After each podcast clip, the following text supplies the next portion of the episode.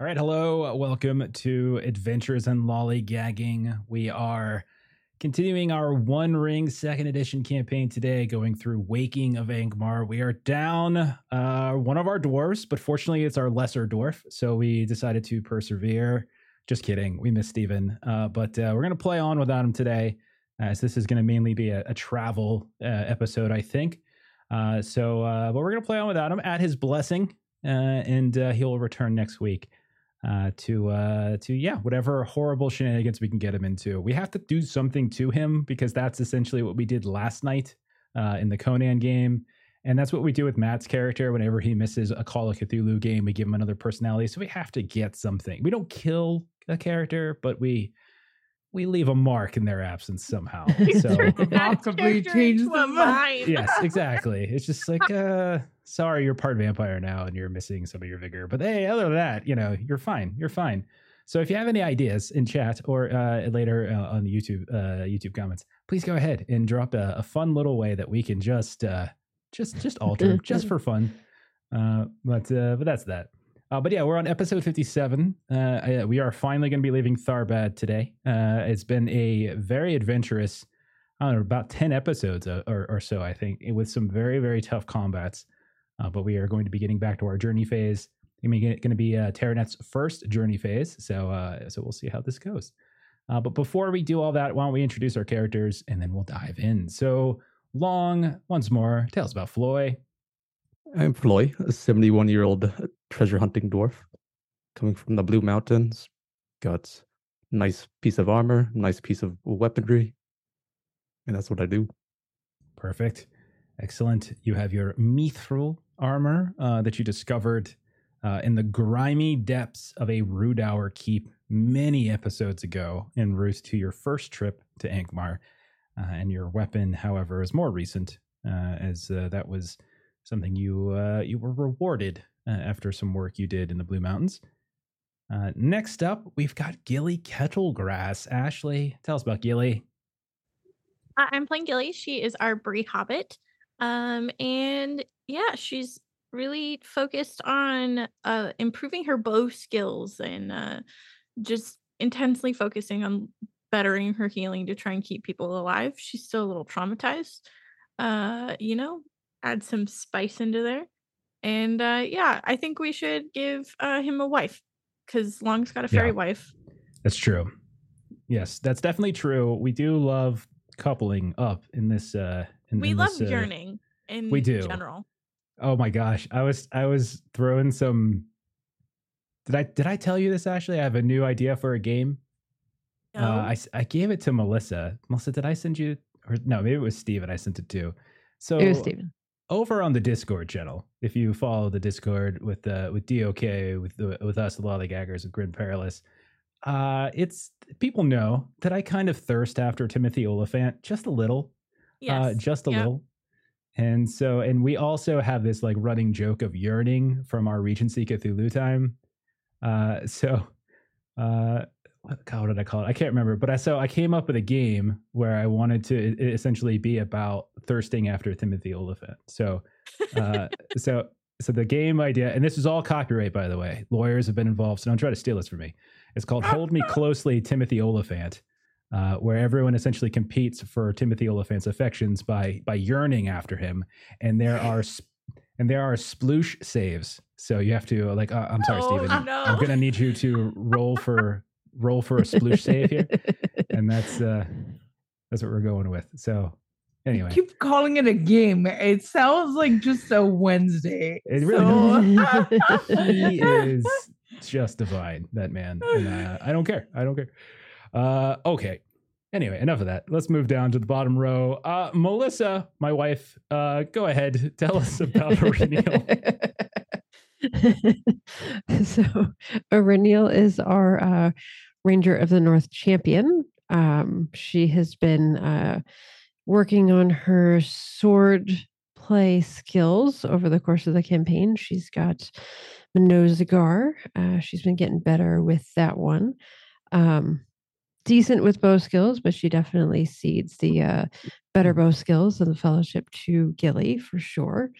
Uh, she has been uh, both excited and um, a little anxious about the fact that she's got a close friend of hers now um, within the fellowship and that we are on the move in a northerly direction and that seems to be the direction that we're going to be going for a bit so this is a uh, change of direction and uh, cause for some anxiety Very nice. Very nice. Uh, you all have to drink uh, as we have our hydrated. Uh, do I did I ever tell you where that comes from? That came from Veronique and I. We were in a we were in a Vason game where we just started talking about hydrating the whole time and just became a running joke. That's where that comes from. Uh, okay. Love Uh, that. and as we said, no Steven. Uh, so I will go ahead and introduce uh, Daggit. Uh, I'm Daggit. Grr. Uh, whatever the party wants to do, uh, I'm gonna do the opposite. Uh, oh, uh, fancy new treasure. Uh, here, here, here, random stranger. You take it. Uh, You I'm forgot. Daggit. I have block fong. Yes. Uh, don't uh, don't get in a fight with me. Uh, or else I'm gonna use block fong. Uh, but you're probably just gonna punch me in the face and I'm gonna get knocked out. So uh, there's that. Uh, so that's uh, that's Daggit. Pretty Uh, good It's like, Steven impressions from both it's like he's you. here, Yeah, I thought he was here for a second. right? Close your eyes and like you wouldn't even know. Uh, but also we do use like we reuse some of the art from the book as our tokens, and that the one you see on the screen if you're watching this is the one that Steven picked for uh for Daggit, big old bushy old man beard. And then uh then finally we've got Taraneth. My try tell us about Tara. Uh, Tara is a, a warden uh, ranger, and uh, as Renil said, old friend to Airy, but new friend to the rest of the fellowship, and uh, really excited slash nervous to be heading north and out of Tar- where she's been for several weeks at this point. So, uh, time to move on. And she's been here a little longer than uh, she planned to, but is uh, grateful to have a reason to leave and also sad about leaving this place that started to feel familiar. Indeed, indeed, and it is not. Uh, it is. It is not a common thing usually for Rangers of the North to feel at home elsewhere, especially when there's none of their own kind around. So, uh, Tharbad was is was a uh, an interesting place because it, it is not the leadership there is certainly not the most moral or ethical, but at the same time, they have managed to keep keep this place together when otherwise it would probably fall apart. So it's a very uh, yeah. I love the complexity of the place where it's not It, just it clear like from a meta perspective, like I love like the nuance of Tharbad, like as a Yeah. community. I could definitely see us if we, you know, whenever we do a second campaign of this, uh, and that's probably a win, not an if. I'm pretty sure. Uh, I could see Tharbad being a starting point for a more, uh, a more, a different sort of set of characters, a less. Uh, I don't want to say naive where we started this. Like that's that's overstating it, but like you all were like as we were just talking about before we came on, you were young and kind of really just kind of getting your your feet wet here. But we could start for a more grizzled campaign. Though I do think the next time we run this, I'm probably going to do like an Eastern, maybe Dale, maybe uh, Mirkwood, maybe Gondor, or something like that. Maybe even even further and go all the way to Rhûn. We'll see. Uh, okay, so that is everybody. Uh, so we're gonna just do a quick summary and then we'll dive in. So last time uh, we picked up right towards uh, right in the middle of the battle with Aglor the Unbroken, that that extremely powerful orc that had been terrorizing the hills south of Tharbad, and we picked up immediately after Daggit was taken down uh, by this uh, by this man, nearly killed, and all of you raced to help. You really did, uh, Floi, and, and and and almost to your detriment, in fact, because as you raced and kind of crowded in, some of like the strategic footing maybe it allowed for for you know you're you're kind of racing in to to get you know to get the your positioning maybe not the most most effective because what happened shortly thereafter very quickly is Floi also went down and that was terrifying uh, we still talk about that in the last couple of weeks how terrifying that was because whenever Floi goes down in a fight you know you're in trouble Yeah, our heavy hitter. yeah, I mean Floi is your your big time damage dealer. Uh, so after that, uh, I it was pretty impressive though. As Eryniel and Taraneth, you you went toe to toe with this armored orc and his lieutenants in, in, in melee combat, uh, kind of you know ducking and weaving and making very good use of that knockback uh, knockback mechanic uh, in the game. Gilly had had a perch up on the rooftop, this collapsed roof of this keep, and was firing down in. And I think it was Gilly who actually uh, struck the the killing blow, which happens very frequently, in fact, uh, that actually felled Aglor finally. Uh, afterwards, Murdoch, the younger son of uh, of Master Gurnow, he was he kind of took a couple of his people, chased after some of the goblins and orcs that tried to flee. He was also very angry because some of his people had died in the battle. But the older brother, Tharnow, friend of Terra, uh, he did manage to kind of quiet him and exert sort of his uh, his his seniority. Uh, while you were searching through the orc bodies and the equipment, you discovered some interesting facts, actually, and possibly alarming facts. Uh, you found a similar maker's mark to Floi's mithril armor that you had heard was crafted long ago, around the time in which mithril was actually discovered. Uh, and it was by the history had something to do with the betrayer dwarf. And somehow that knowledge or that information has been passed down perhaps over over the, the centuries, over an age, in fact. Uh, so that knowledge has been passed on to new generations because some of the equipment bore that same or very similar maker's mark. The second thing you noticed was that Aglor and some of the other lieutenants had brands uh, burnt onto their skin that happened to have a lot of the same imagery, the same runes, the same uh, markings that were on the door, that strange door to Othran Gul, uh, that required you to essentially sacrifice blood to feed the door to let it open. Uh, so it was very dark experiments that had been going on. And Aglor, being a relatively young orc, suggests that maybe those dark experiments are continuing. Now, with that knowledge, uh, you'd eventually return to Tharbad. You held counsel with Master Gurnow, and true to his word, he let you all uh, take Thar- uh, take Thorvum and Thebe, release them from their contract, from their you know from their their imprisonment, uh, and everyone was in a, in a good mood other than Murdoch. Uh, there was a celebratory feast. We got to see some nice, very nice moments between Terra and and Tharnau specifically. Uh, and the next day, we saw Floi do a little wingman action, but also recruit Tharnau, unbeknownst to Terra, uh, to the larger fellowship, hoping to get his assistance when you all do, in fact, march back on Angmar. Uh, we also saw Gilly spend some time with Agna, and Agna was very distraught over Gilly's decision to go back to Angmar to to fight with these people because she's actually intelligent and all these dumb meatheads are the ones who should be taking the hits, not Gilly. but eventually, she resupplied you with a bunch of parchment and ink and uh, on all of that. So, what we're going to do, we're going to pick up maybe a couple days, maybe two days after that celebratory feast. We're going to say you wake up before dawn in the bridge inn. All of you smell the uh, the, the the scent of of fresh meats, bacon perhaps of some kind. Uh, you go down with your with your packs, and you can see that Titus uh, has prepared a breakfast feast for all of you. Uh, you can see that he's also you know folded together these different provision packs. Explains that there's some dried turkey meat, some apples from the orchards within the city. You can even see he's pieced together some small casks of ale from Milton the brewer, the brewer that is renowned to make uh, to make very good mead and very good ale.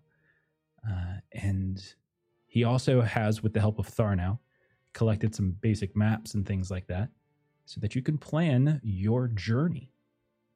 Give you all a moment if you have anything else you wanted to do, but otherwise, we can dive right into the journey phase. Uh, the only thing Tara would like to do is to uh, hand Titus a note to be delivered to Tharnau. Should I read it right uh, now? You want me to read it right now? You, I'd prefer you didn't. It's In okay. I don't know how to read You anyway. know, don't fine. give it to him until after we've left. After you left, okay, fine. Okay. I don't even know what it says. I can look at it if you want, but I don't even know what it No, no, you. Want me to read it to him? Really Because if you want me to read it need to him, you have to teach me how to read first. and kind of look pleadingly at Gilly to get her out of this. Uh, what? I, I, and she has her journal out and she's just like going over her notes and her plans for our travel. Oh, oh, Titus wants to learn how to read. Okay, bye. okay. So he will he will tuck it away. Okay.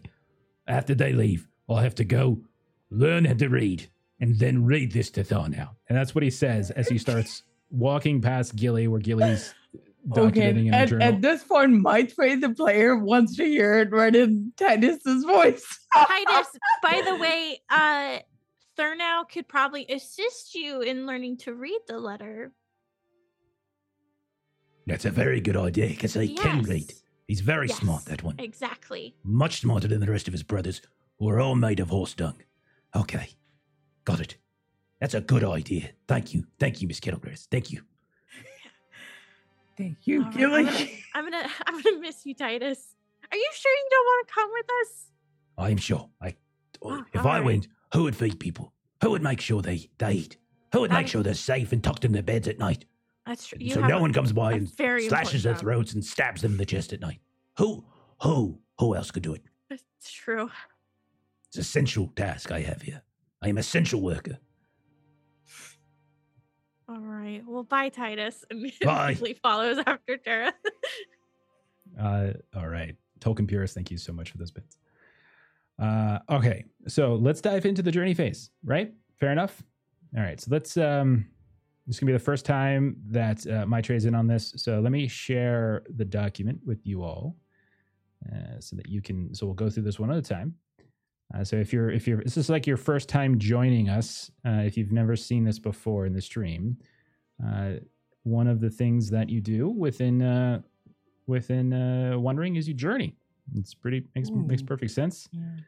Uh, oh, I forgot to put uh, Steven's cover on this page too. So let me. Uh, so right now we don't see him. Oopsie daisy. Uh, so Where'd he go? basically, where is it that you all want to uh, want to travel to? If you want to explain that to folks while I get this set up really fast. I was imagining that this would be a relatively kind of like follow the river kind of a situation. Yeah, we're looking to go to the ranger settlement that's over Yeah. by the angle. So, yeah, Yeah. Tara's going to know better than any of us where exactly we're going. So um T- Tara knows, uh Maitreyi doesn't. but uh, uh assuming that we can plot a pretty straightforward path along the river. yeah. uh, so we're gonna follow. that we have. Yeah, Loudwater. Okay, so the there's one Uh, thing I want to remind everybody of this is that in in Lord of the Ri- in, in Lord of the Rings in One Ring, uh, there there aren't really bridges. Uh, Yeah. So you're you're basically you're going to ha- so river crossings are a thing. It's not something that's necessarily easily done. Uh, Tara, you would know specifically uh, that the Hoarwell, uh, which in the the loud and Loudwater, which is what kind of makes that uh, that sort of intersection, which becomes the Gray Flood. I'll ping it right here you know that crossing those rivers is no simple task, especially since the since you have three ponies and horses uh, with you. Uh, so one of the things you have to account for when you're doing journeying is okay, we're gonna have to do a river crossing, or we're gonna have to do mountain crossings, or, or such like that. The only known crossing uh, to get across the Hoarwell uh, is the last bridge, which means traveling all the way up to the Great East Road uh, which would be a Mhm. couple extra days worth of travel. Otherwise, you all will be probably spending some time, and you know, there's potential for for something bad to happen. Uh, who knows? As you try to cross over, so that's something to consider as you're drawing, you know, drawing your your route. Is where would you want to cross, or how would you want to cross? You can certainly just try to cross Sure. in the middle of the wild. That's fine, uh, but it's not just like an instant thing. It's it would take some some time to do. Right. So I think that's the question posed by Tara to the the fellowship is um, I have not traveled with you before. So what do you prefer? If it was just me, this I would just cross the river, but it is not just me. You have many horses, and I don't think we're in much of a rush. We can take the long way around, across the bridge. Okay. Be So we'll stay for north our of the provisions. Hoarwell. Yeah. Yes. Okay, so That's the uh, plan. Okay, so someone just drew it for me already. Perfect. Uh, okay, so let's uh, thank you to whoever did it. Um, once we get into the actual angle area, uh, Tara, you have much more familiarity with where some of those places are. I sent you some notes earlier, uh, but there's well, thank you. certain places you can go. Uh, but for now, you're you're going to be basically traveling up So if I'm re- looking this correctly, you're going to be traveling up the Gray Flood uh, a ways. You're going to probably pass by where you actually had the fight with the Nazgul. Uh, eventually, you're going to reach this forest just west of, you know, west and north of the Gray Flood, west of the Hoarwell, and you're going to try to skirt that until you get up to the Great East Road, cross over the last bridge with greater safety, and then come back down. It's probably an extra couple of days, but it's a safer. It's probably a safer route uh, for an extra couple of days trade off. Perfect. Okay, so the next thing uh, we should do is we got to figure out everyone's roles.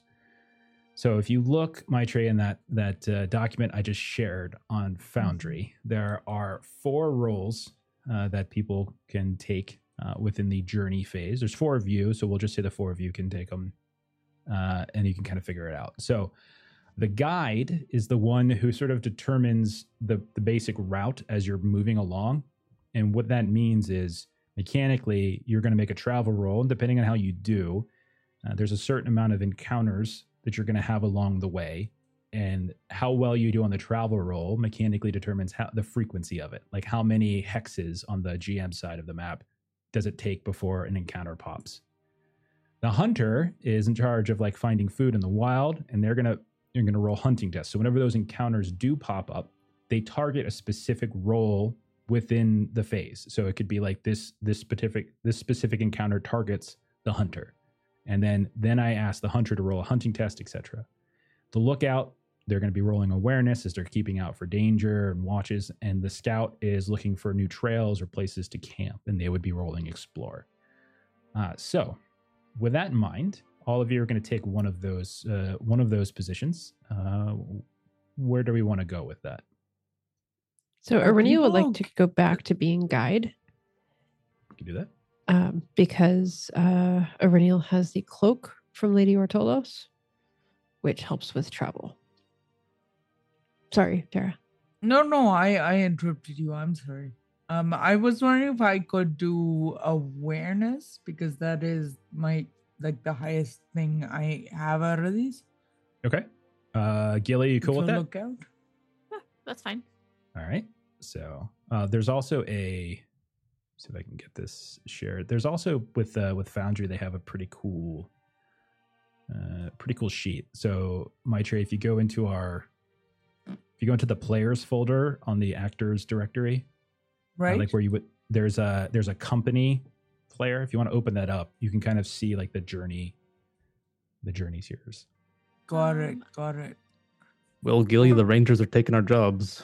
Yeah. Ah, What do you um, prefer? no, you know I can roll something else, dude. It, it's totally fun. It's just Melissa, you might want to be first time. hunting if we want food, because between Floi and I, Oh, I can do any of these. fine. It's just, do you prefer the hunting or the, the scout? probably Scout.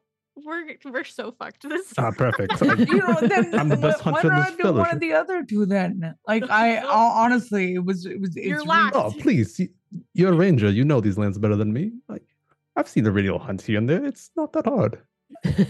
I am here for seeing how this goes. we can totally find where we're going, guys. Like explore. so good. We just got food, so you know, even That's if true. know. That's true. we can we can manage off of those kind of you know apples and dried meats for a little bit there. Not, not that I don't have confidence, Floi, in your hunting skills, of course, but you know, Floi. maybe you come back with a fistful of berries. Who knows? Can you, for audience, uh, tell us how many pips you have in hunting? Yeah, I don't even see that on my sheets. I wait. Oh, I cannot wait for this. Okay. This is more like it. You know, this is more like it. Okay. All right. So roles are set, route is determined. We will say after after that kind of morning breakfast with uh with good old Titus, he bids you all farewell. You you start journeying out of the the city. You pass by the Red Palace one more time. Maybe Tharnau is there, waving at you from between the statues of Elendil and Isildur one last time. The sun comes up to the east over the misty mountains. You pass by uh, the, the actual guardhouse and begin to descend down the causeway. You venture out and away and eastward uh, through the through some of the some of the farmlands that are nearby. Maybe seeing in the distance the turkey farm that you all had such an interesting encounter with when you first arrived. You see some uh, you see some animals that uh, that are kind of scattering around, hiding underneath some of the causeway areas. You see some uh, some folk who are maybe more nefarious, uh, kind of hiding out as well. You find the river once more, and you begin your travel. So, Perennial, if you could please uh, roll the travel test as we're going to get started here. All right. I probably should have had my uh, dice ready for that. Um, all right. So travel, and then I've got one, two, and then an extra for. Um, well, that's a face. uh, I'm not laughing at you. I'm laughing at the random encounter I just rolled.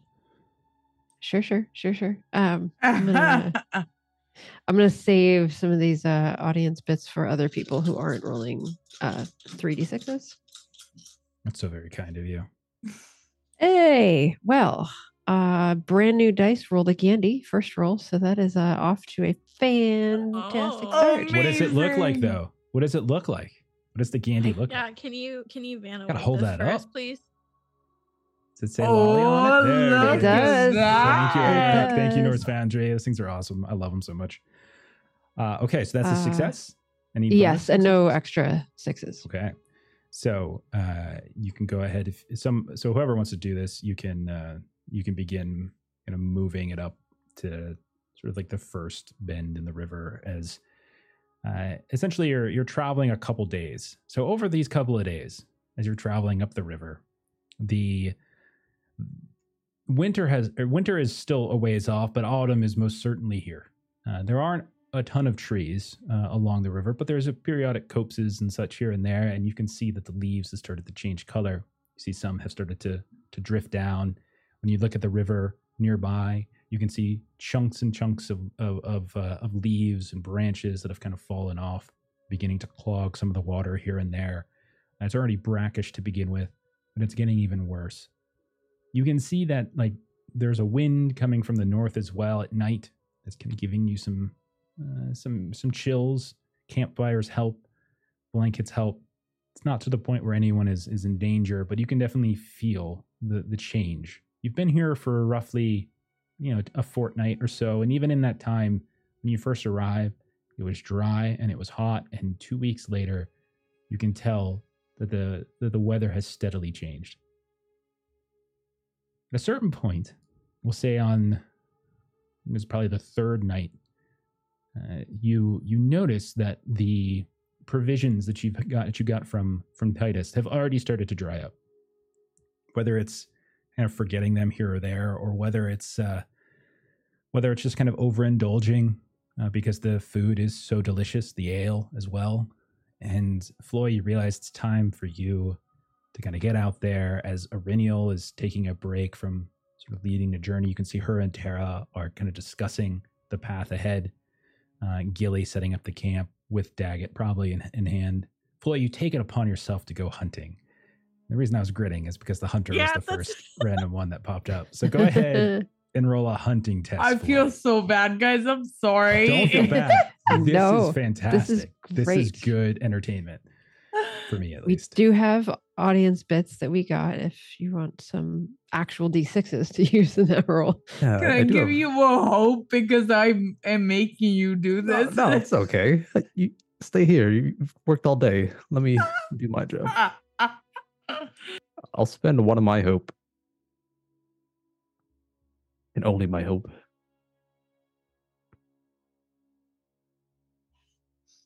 Oh, that's pretty good. A Sauron. oh dear. I'm hunting Sauron. Okay, so is that I'm assuming that's a fail, oh, yeah. obviously. Okay. All right. So, Floi, you you head off hunting. It it for some reason you're a dwarf. For some reason, it didn't occur to you that there was a river nearby, and perhaps fishing for some of those eels, which you knew were there aplenty. Maybe you wanted some other kind of meat. But it's been a few days, and you're you're nowhere near the farmlands anymore that were dotted around Tharbad's outskirts. And so you kind of head off into the pastures and plains, these rolling hills. Nothing's too steep or too difficult to traverse. And you realize you just spent hours, hour after hour, like to the point where the sun goes down, and maybe it's just pride, maybe it's frustration, maybe you just lose sight of things, or maybe it's overconfidence, whatever it might be. You find yourself getting lost at a certain point. And you look, by the time you look up, the sun has gone down in the west over the blue mountains It is there's barely any light as dusk is is already starting to end and night is beginning to fall in its entirety. You it's at that point where let's say it's a say it's a deer that you've been this this sort of foal that you've been, been chasing.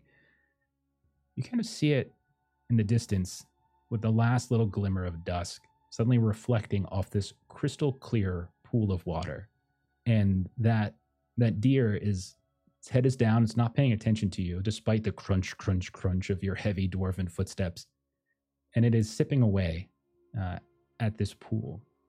You can see that the pool is surrounded uh, by flowers that as the sun continues to dissipate the flowers almost radiate themselves their only own kind of light. You're not sure if it's just reflecting it or maybe it's a trick of the eye whatever it might be they almost feel like they are glowing themselves and so do you have a, a ranged weapon Uh, no, I lo- no longer carry ranged. Okay. So so you failed. So how does this as you go to try and and hack through this kill, how does it go wrong? Like what does it look like as Floi tries to sneak up and get this thing and how does it not work for you? Uh, just like any other hunter battle I go into, I charge in yelling wildly.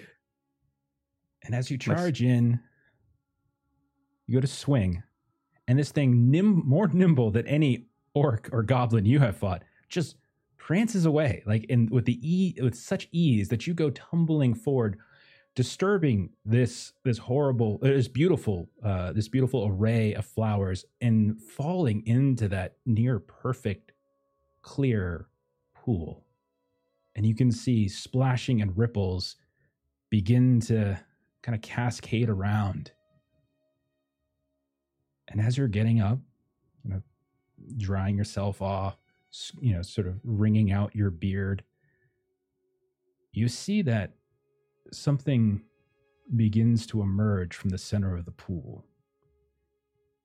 Has a vague shape, looks very much human like, but where where normally hair would be kind of cascading down on shoulders, you instead just see water kind of flowing down here and there. And where they have a very clear, distinguishable face, but you can tell just by looking at whatever is there, you're feeling this sense of anger at the disruption that you have caused this beautiful place. You see this this trampled bit of flowers and you see this disturbed pool and in the distance the deer is getting away scot free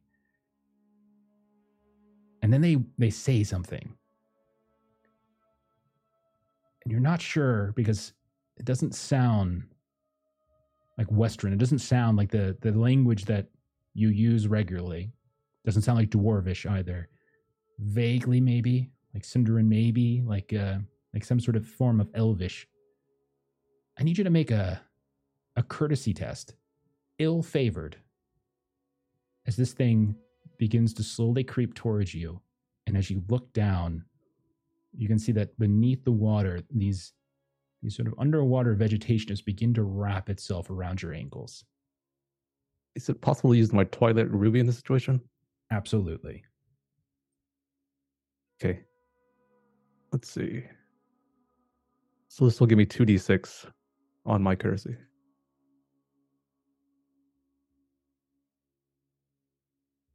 Ill favored. Six. 15 is still a fail. So, as you try as best you can in whatever languages that Floi vaguely understands, you think back to your time traveling with Sorendir, whatever basic elvish phrases that you could. Maybe you say them incorrectly, maybe you put the cadence in the wrong place, but you feel yourself suddenly dragged with the quickness of this this deer that pranced away beneath the surface. And as has happened to Floi a few times uh, in throughout the campaign, you feel the water rush into your your mouth, and you're drowning. What would you like to do? Oh, I'm just trying to wrestle myself, to free myself as best as I can. Okay, uh, go ahead and what what skill do you want to roll in this case? I've got athletics, Okay, anything you roll is going to be ill favored. ill favored. Okay. Yeah, that's that. I'm cashing in that Sauron. I'm leaning Boy, into this a little so heavy than I should have been. sorry. Is is this another lollygagger that's trying to swim out of danger?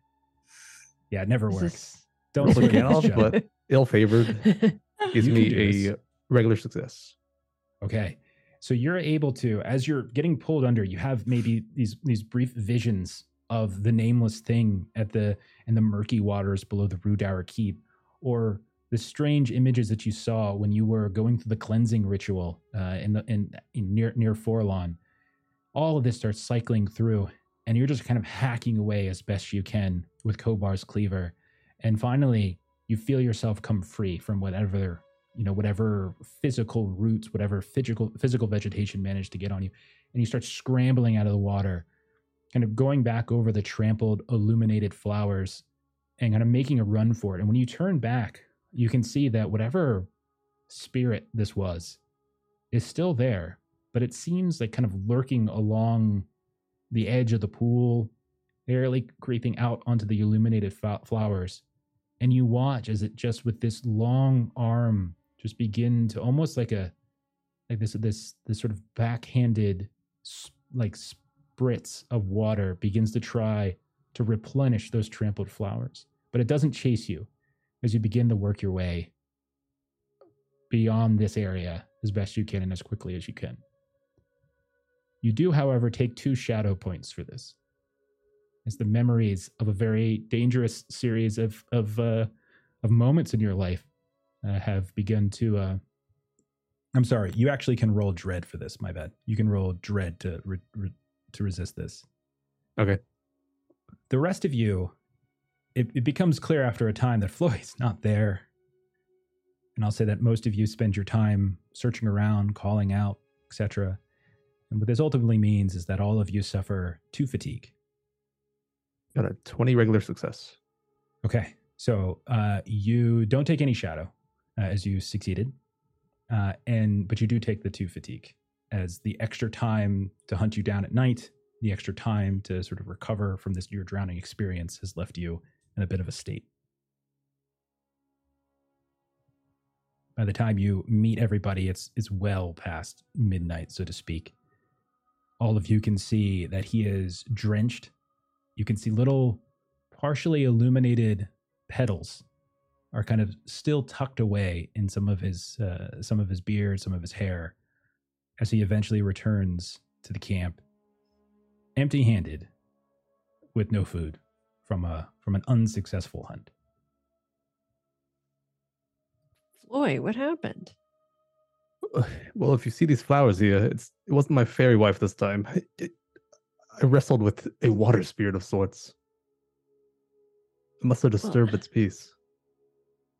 Told you to take the fishing net. It would make things so much easier.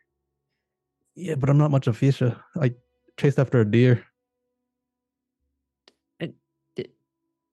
Was that how you did you try to tackle a deer? Is that how you tried Well, to of do course, this? it's my axe here is the only thing I got. I thought Oh. as it go, went for a drink, none the wiser. I'm so glad that food of Titus's was delicious because that might be the last thing we eat for a little while. I will try to hunt next time. I'm sorry I I was too focused on our maps to to, to assist. Don't worry, I'll get something another day.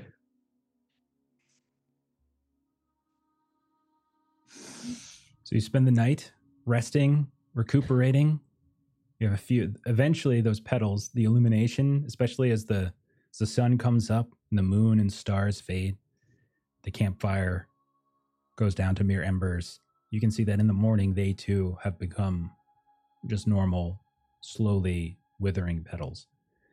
And you begin your journey once more. Uh, so, Eryniel, if you could make another travel test, please. Uh, yes, I will do that.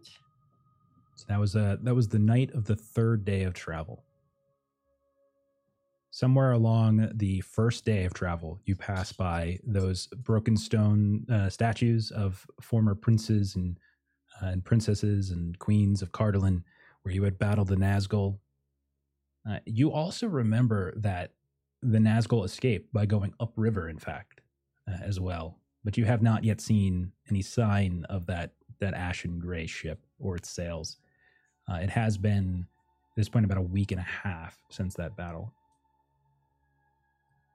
Regular success. Okay. This time I'm going to need the scout. Uh, so I think that's is that uh, Gilly this time? I think Gilly's in the scout position. So, Sounds right. Go ahead and roll an explorer test. And whoever is controlling this can put yourselves, uh, you can put the company token uh, about a full space b- to the left of the H of Hoarwell there. A little bit further. Perfect. There you go. 16 regular success, Jeff. Okay. So in the night, Gilly, uh, actually not even during the night, during the day, in fact, as you're kind of looking for new paths, you can see that in the distance, a forest begins uh, to. You can see like the the scattered trees become thicker and thicker the further northeastward you go, and you know at a certain point you all have planned, uh, based on Tara's uh, Tara's advice, to stay away from the thickness of the of the forest themselves. Although it's very close to the angle, there are still creatures uh, of shadow. Uh, there are still trolls that periodically come down from the Trollshaws to the north. Uh, so you're trying to, just for the sake of ease of travel, skirt along before the heavy forests come. However, you do find something fairly interesting in a place as you're as you're looking around for a place to camp. In fact, Gilly, you do notice that there is um, something that kind of catches your eye. You think it might actually make it make your travel a little easier, a little bit of a shortcut, as you find this like series of hills just west of the Hoarwell itself, where the bend in the Grey Flood becomes almost horizontally east for a bit, but just west of it, you see this series of hills, and as you all are traveling over, you're seeing this red clay begin to cake on your boots. Uh, and beneath some of the, the greener brown vegetation, there's clay almost everywhere. And you find what looks like uh, the remnants of maybe a settlement at some point. Nothing recent, uh, but certainly, you know, not uh, not an age ago, but maybe within the third age, for instance. But you can see the remains of what looks like a, a ruined workshop, Gilly. Uh, it's overrun with like Oh. vines and ivy. You can even see that there's all these forgotten tools and devices that have been set up here and there. Uh, maybe your scholarly mind maybe thinks this could have been a village of Cardolan, as that is the time in which you know that's the place in which you're at, kind of cr- kind of traveling through here. Mm-hmm. And during the day, it's a very interesting kind of search as you're as you're weaving through it. You find the remnants of uh, of roads, in fact, that kind of make some of the passageways, it makes some of the travel a little bit lighter uh, on your feet, so you're not kind of sinking and slipping on some of the clay in the rain. It's at night, however, Gilly, where something very interesting happens, and all of you are able to witness this as well. As you're sleeping or as you're eating around the campfire, you suddenly hear the sound very familiar to Floi and Daggit. Ting, ting, ting. The sound of a blacksmith's hammer onto an anvil. You hear the sound of wood being being hewn, being planed at a mill. And as you get a little closer, as you, as you kind of expect, you know, inspect the sound a bit, you look down one of these hills towards one of the, where, where this circle of old workshops, mill, blacksmith, leather worker. You see that it almost as if this place has come alive. And you see these these people just moving about, going from one, one, one workshop to another in the dead of night, working on something, going about their business, trading. You see them crafting coats of armor, clothes, weapons, tools. All of this is happening right now. What do you want to do Uh, with that? Gilly's gonna go down and check it out. Okay. Uh, and you're welcome to invite other people. So this is not a requirement for you to be on your own. I'd love to join you if you don't want, if you don't mind the company. Oh yeah. So, Gilly, Tara, you go down, and as your feet begin to sort of flatten out, as you come down the decline, you sort of are camping atop of a hill, and you go down this decline, you almost feel it flatten out, and you can kind of feel the sense that you're in some kind of square. Like Gilly, it's not too dissimilar from going to Coombe or going to Archet uh, near the Bree lands. Not Bree itself, but one of those smaller satellite vi- villages where there's a handful of these these tightly knit communities where people come to trade or people come to work or they share tools and they share focus or they barter uh, for for services and for uh, for for various projects and you can see that at least for the night cobblestones almost seem visible beneath the earth and you hear the sounds of conversations just wisping through the air. There's this slight fog that begins to erupt. The conversations, as the two of you listen, are very mundane. Uh, not all of them are perfectly uh, understand. Like you can't understand them all the time. They kind of weave in and weave out this sudden crescendo of noise, and then a sharp descendo, uh, decrescendo as you as you listen. As they pass by you, they don't seem to pay attention to you at all uh, but they're talking about this work or that work. Both of you can m- make a lore test. Tara, I'm going to give you a. Uh, I'm going to give you favored on this as well. So I'm already favored on lore. Does that Uh, take a bonus die then instead. No, just take a bonus die instead. okay?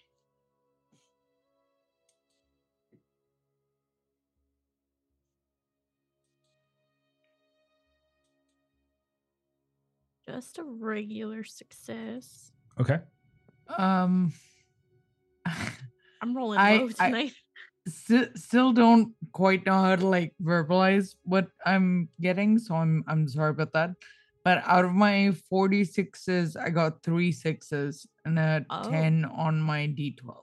Okay, that's going to be what's what we call an extraordinary success because you're going to meet your target. You're going to exceed your target number, but you have three successes on top of it, so Mhm. you do phenomenally well. Sweet. Uh, so Gilly, you would certainly recognize. Um, so I'll start with you. You would certainly recognize some some conversation and some references to to locations that you might have heard about or seen uh, within Oswald Breaker's notes. As you know, that Oswald Breaker has, as part of his, his his sort of life's work now that his wife has passed, has been working on documenting the history of Arnor and its successor kingdoms. And part of that has been trying to map out the territory, like where where were Cardolan, where were where were their lands, where did Rudaur's lands, where did they fight over this and that, and you can see that you're hearing references to different places that align with the Cardolan uh, successor kingdom. Like you can hear like different spots, watchtowers, references to having to to to hurry and make this or that uh, as you're supposed to deliver to to this barracks or there's this watchtower that needs reinforcements of helms or swords uh, there's there's there's talk about that. Tara you get even more as you hear references to specific princes. You hear references not only to that but to the encroachment of Angmar as the forces of Angmar started to drift south. You hear discussions that kind of waft in and out of hour and how they have they've betrayed us. They've betrayed everything we've stood for and how you're getting this basic sense that Cardolan is trying so hard to marshal itself to war but you also hear coughing wheezing and more than once when Gilly's not looking you see one of these people spirits whatever you want to call them kind of collapse to the ground almost as if like they're hacking something up and you get this this sense that they are there's some sort of illness that's kind of cascading through this village. You even see people fall and die. And they just lay there on the ground.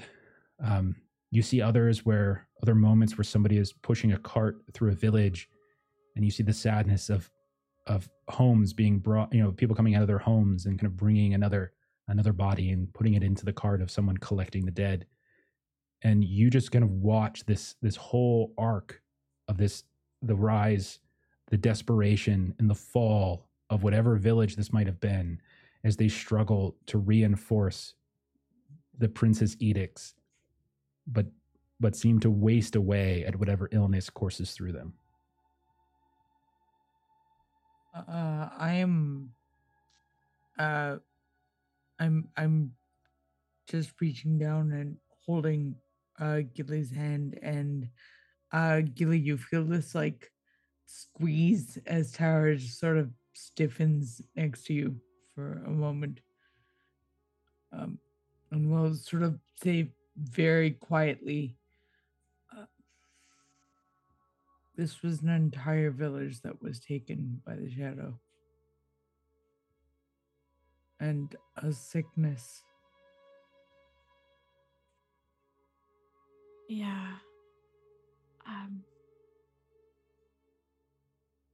And and and Gilly goes quiet because she did have her like journal out, and she was just kind of like sketching the ghostly like apparitions that she was witnessing, like this this dead village, and she just kind of stops and and she turns to you and she looks at you and she's, "This is what we're fighting to prevent.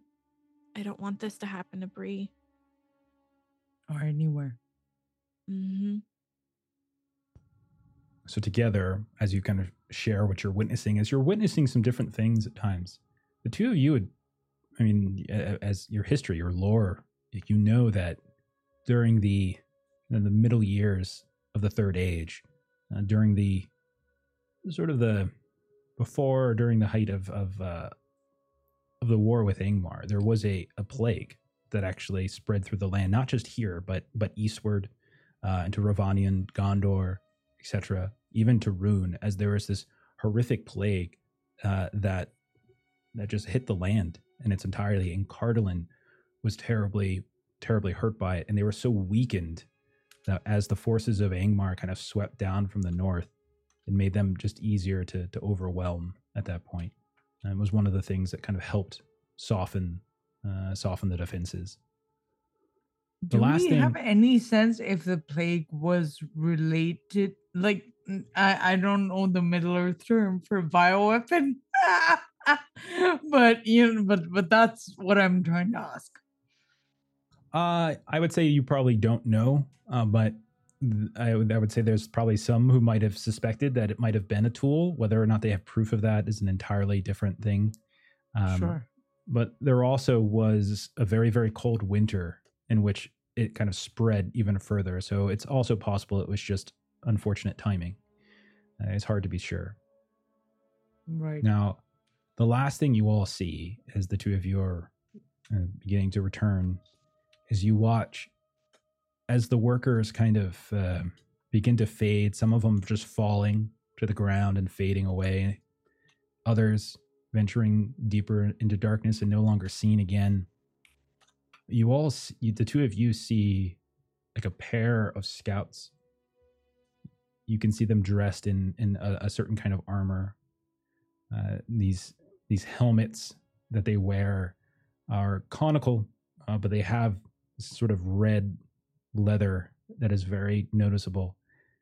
And you can see the two of them are are moving through bows on their backs, swords on their on their waists. You can see that on uh, kind of emblazoned on their helms and on the on their chests. I would say both of you are able to recognize the symbol of um, a not a not unknown symbol of Cardolan. This this uh, this red hill and this star, very common symbol uh, for for any of the kingdoms that descended from like Elendil, Isildur, etc. It's their Cardolan sort of version of it, and you see them almost like checking places as they're realizing now this village, this workshop has sort of died out. At one point, one of them takes off their helm and sets it at what looks to be some kind of well in the middle of what would be the workers' square and just rests it there. And as as you're watching, it never picks it back up. And Instead, the two of them, almost with heads bowed, begin to walk away. And then this whole scene fades.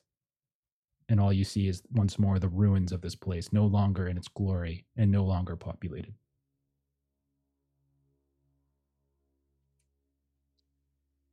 Gilly's gonna approach the well. Okay. Yeah, Uh, well as well, and there's a very clear heaviness I think that's setting on both of them, or at least on on Tara that Gilly can certainly feel if she doesn't feel it herself. So the you approach the the well was once made of, of stone and, and, and hewn brick. It has fallen into ruin at this point. Certain sides have crumbled. Some of it is still intact, overgrown a bit here and there uh, with uh, with weeds and such. But there still is an opening that goes down. Um, Gilly, I presume you have your lantern on you. Yes, yeah. Uh, either one of you, or you can one of you can support the other. Uh, can roll a, an awareness test or a scan test if you prefer. I'm Uh, real good at awareness, but you go ahead, Gilly, and I'm happy to support. Uh, either way, I think we're the same. Honestly, You you go ahead then, because you roll better than I do.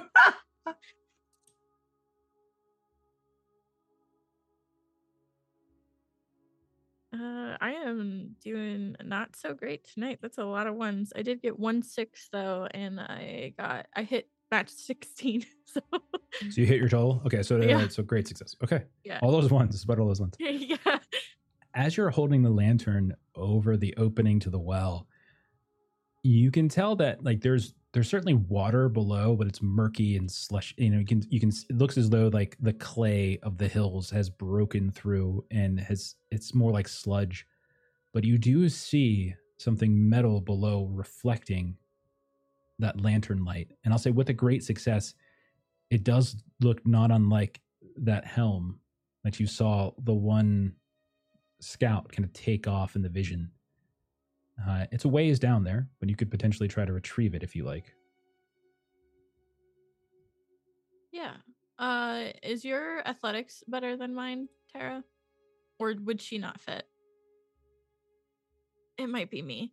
I'm going to use my hook and my rope to secure it so I can use that Okay. to rappel down and reach and grab it.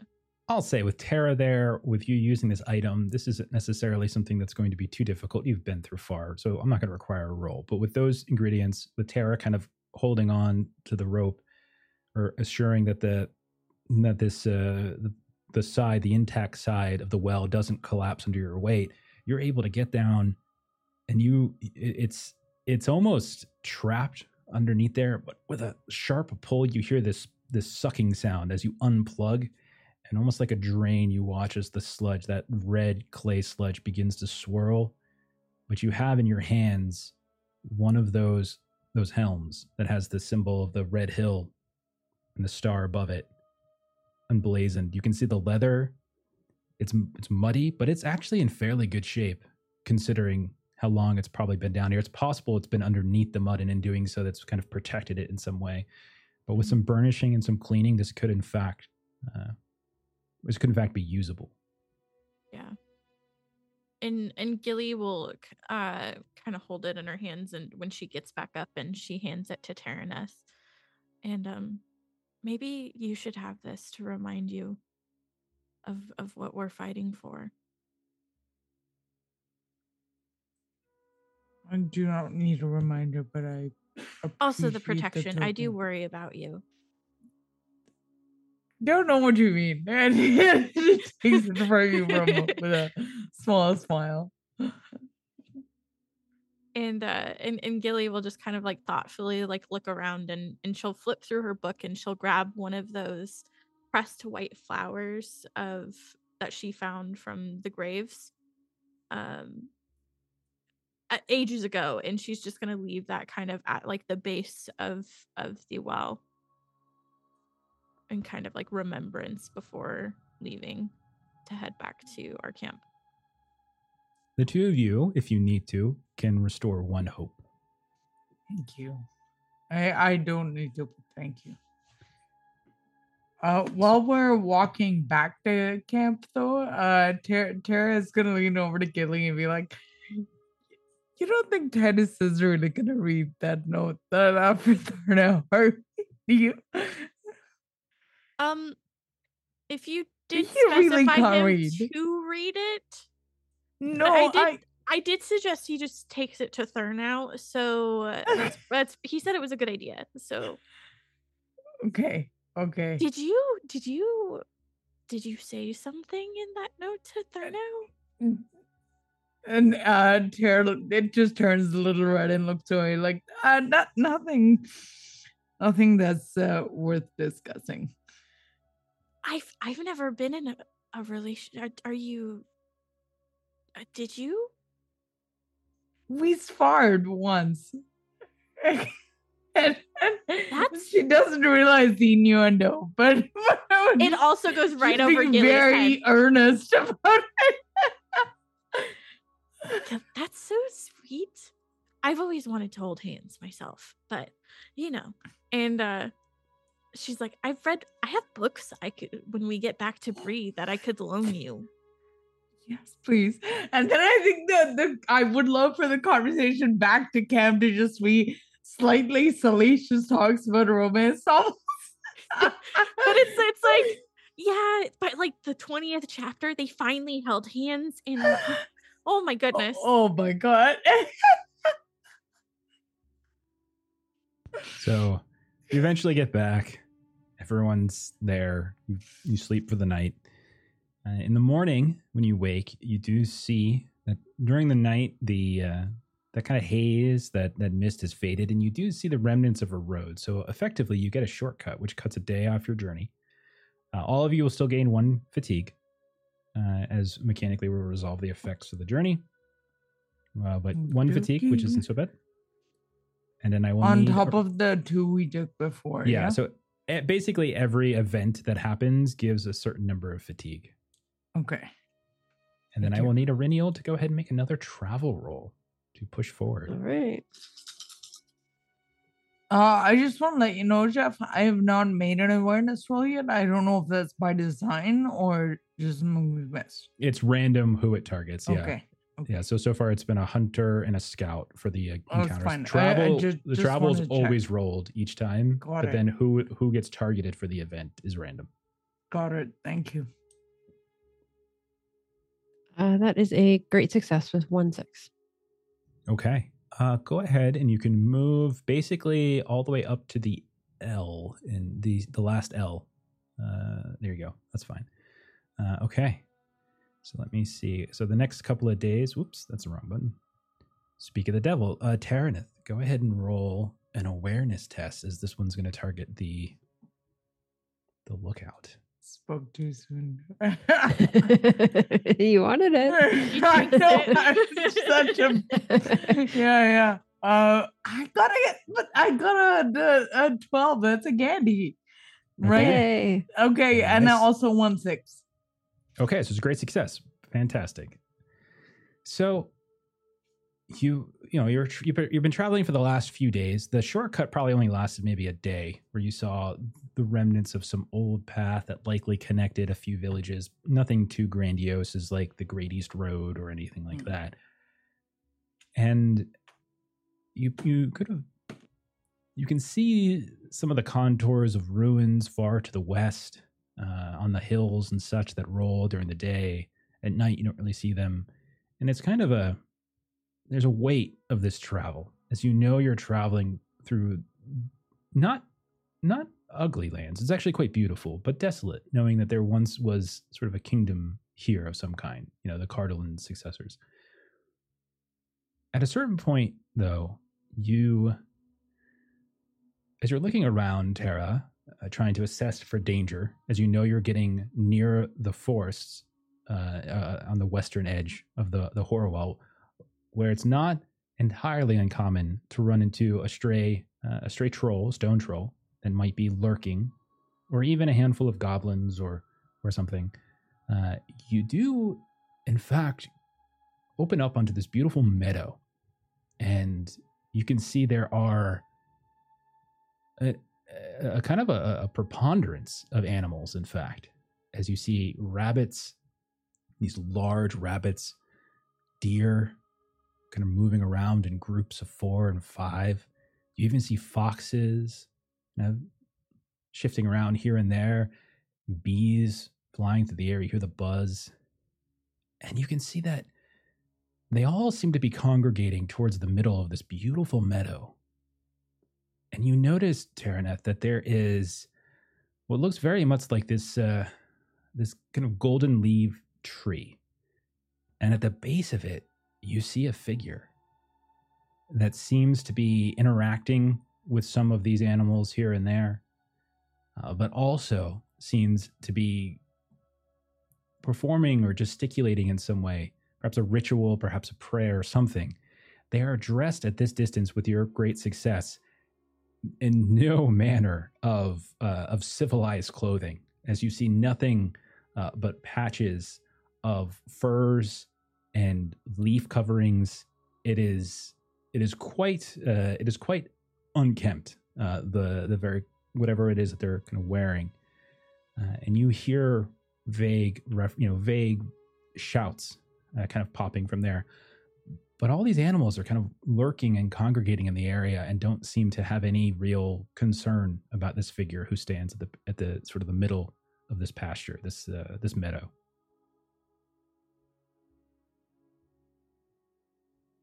Uh, I'm gonna kind of try to sneak closer and get a better look. Okay. Uh, I'd like like to- to understand if they are doing something as a group. I want to know what that is. Okay, so if you want to sneak up undetected, go ahead and Mhm. roll a stealth test. Uh, and this one's going to, I'm not going to tell you the difficulty of this one. So just roll Sure. because this one's going to be contested, sort of. Sorry, I just need to. There we go. So the better you do, the better, you know, the better you roll, obviously, the more likely this is going to succeed. Sure. And I'll say the rest of you uh, can be, you know, you, so Tara can point this out to the rest of you as well. So you're aware of what's happening. Uh, I got a Gandalf, but no, and, and a twenty total. So Okay, got a Gandalf. Yeah. You uh, you get very close. You don't get too close. the the The meadow in many places seems to have very high uh, high grass, high flowers. You can see these sort of sunflowers and wildflowers that are creating this beautiful array. There's only that lone uh, kind of golden leaf tree, and occasionally there's a couple saplings here and there that doesn't don't seem to have fully grown yet. Um, but when you get close, you you definitely hear a voice and it's an older man's voice and it's very rough and it's kind of it sounds pitchy and throaty like somebody with a with a terrible terrible sore throat or something like that. But at many times it seems like they are they are talking either to the animals or to the tree or to something that's not there it's very it's very peculiar uh, periodically you'll see like one of the animals come up very close and they'll reach in Oh. Oh, hungry are you here? I've got a nibble one. Uh, here. No, no, just the one of you, not both. Uh, careful, I've got one for you. Patience, little one, patience. and kind of reaches in and grabs like something. They're sort of feeding these two red foxes that come up and almost fight over whatever it is that this figure is handing.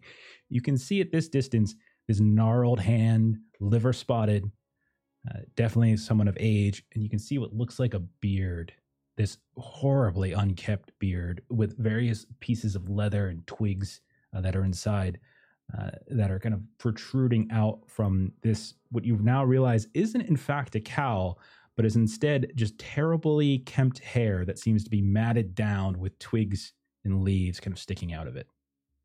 But they do not have, they do not have, seem to have noticed your approach. Okay, Tara's keeping it together in a way that Maitreyi is not. um, and uh, Tara is going to um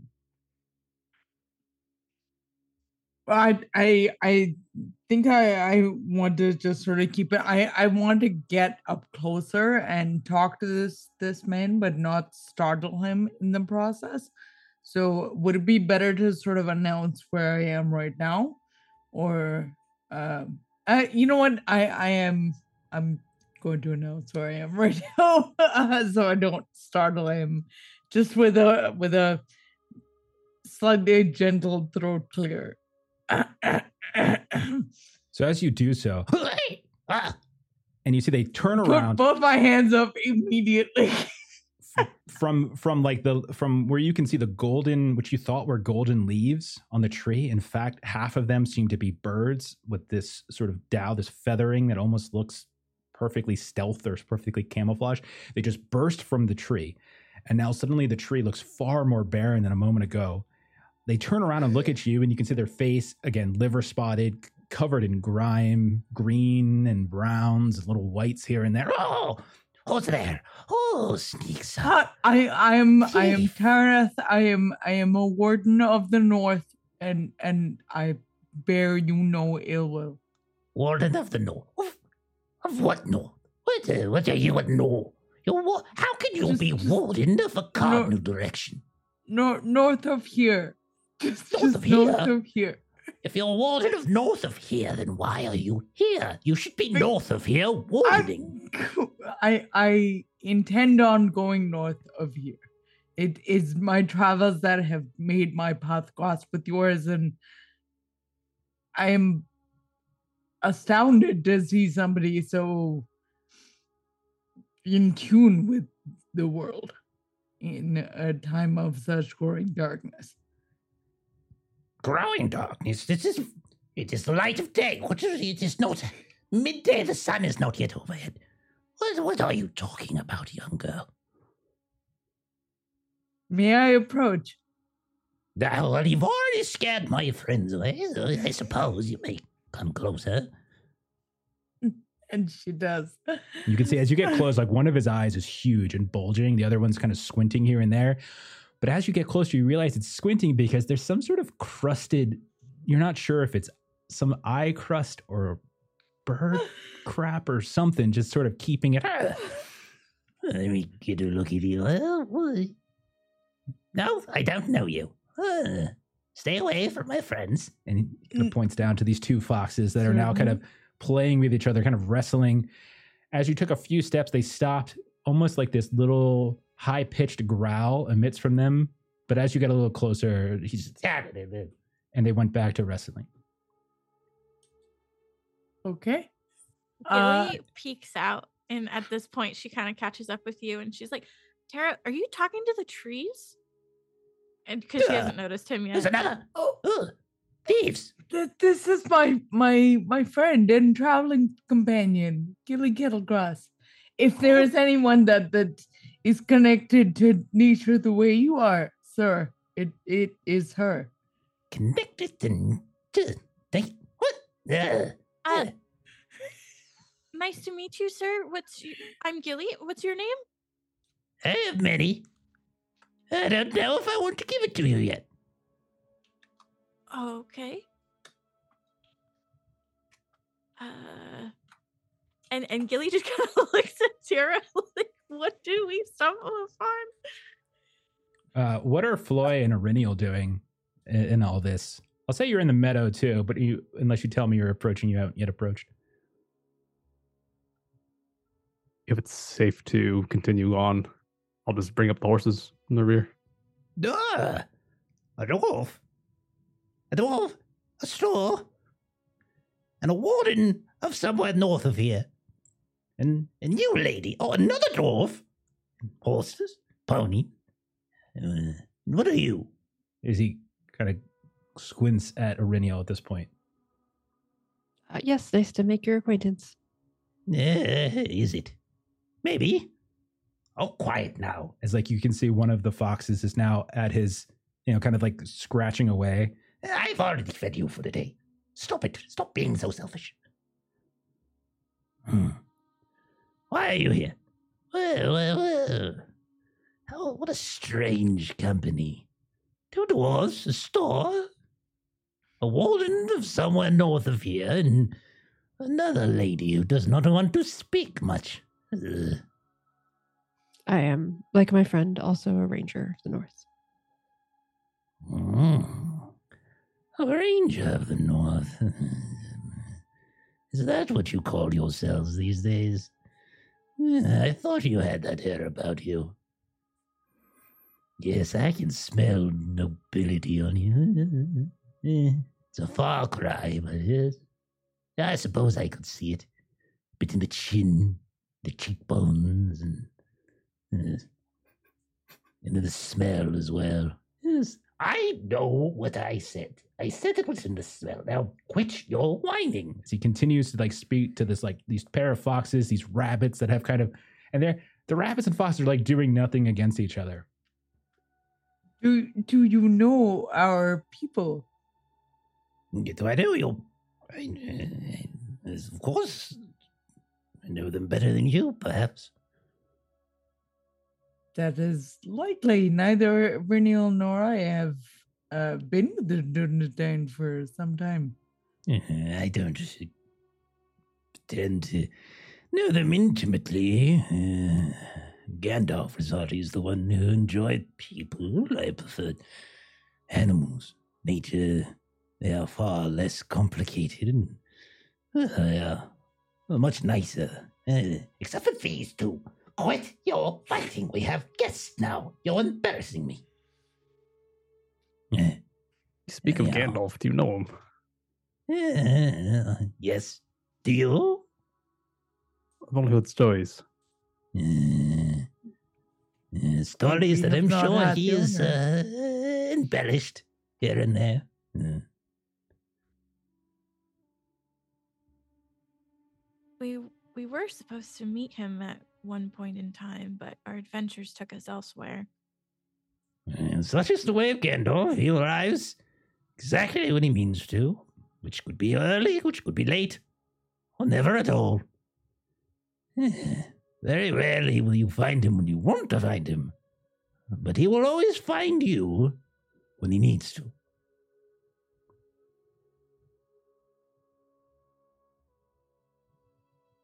Uh, what are your friends' names? Uh, you couldn't pronounce it. Hmm. Hmm, They are not, not easy on the tongue, you see. And besides, they don't have any real need for names. Eh, It is only my way of distinguishing them. This one uh, is is terrible, and that one is slightly less terrible. Oh, We still do not know your name, sir. I have I am many. Ah, Terran, who should be wardening further to north. And the rest of you? Uh, I am Eryniel, daughter of Moriel. uh, real daughter of Muriel. Do I know Muriel? I don't know Muriel, sorry. Never had the courtesy or the, the opportunity. And the rest of you? I'm just a dwarf. Just a dwarf. Dwarves have names as well. Uh, Floi, if you wish to know. And Terna just fly. Lloyd. No father to follow. Uh, You are a peculiar dwarf. So obsessed they are with naming their father or that father or this father or that father over and over and over again. I just didn't Yeah. feel like a wild man out in the forest would matter. Wild man. Wild man. You're the first person we've seen in days out naked in the forest. What I are you am doing here? naked, sir. I have And you look and he has clothes like these, like underneath all of the various like debris, the leaves, the twigs. You can see there's like a brown robe. Sort of in there. You're not sure if it's brown because it's specifically colored brown or if it's just been sort of muddied in Muddied that up. manner. Yeah. And I am none is. Uh, this one though is, and that one is, and these four over here. Should we should we chastise them for improper courtesy? You should really put some pants on, terrible one. And you, you should put on a shirt. Our dwarf friend Floi with no father is quite offended.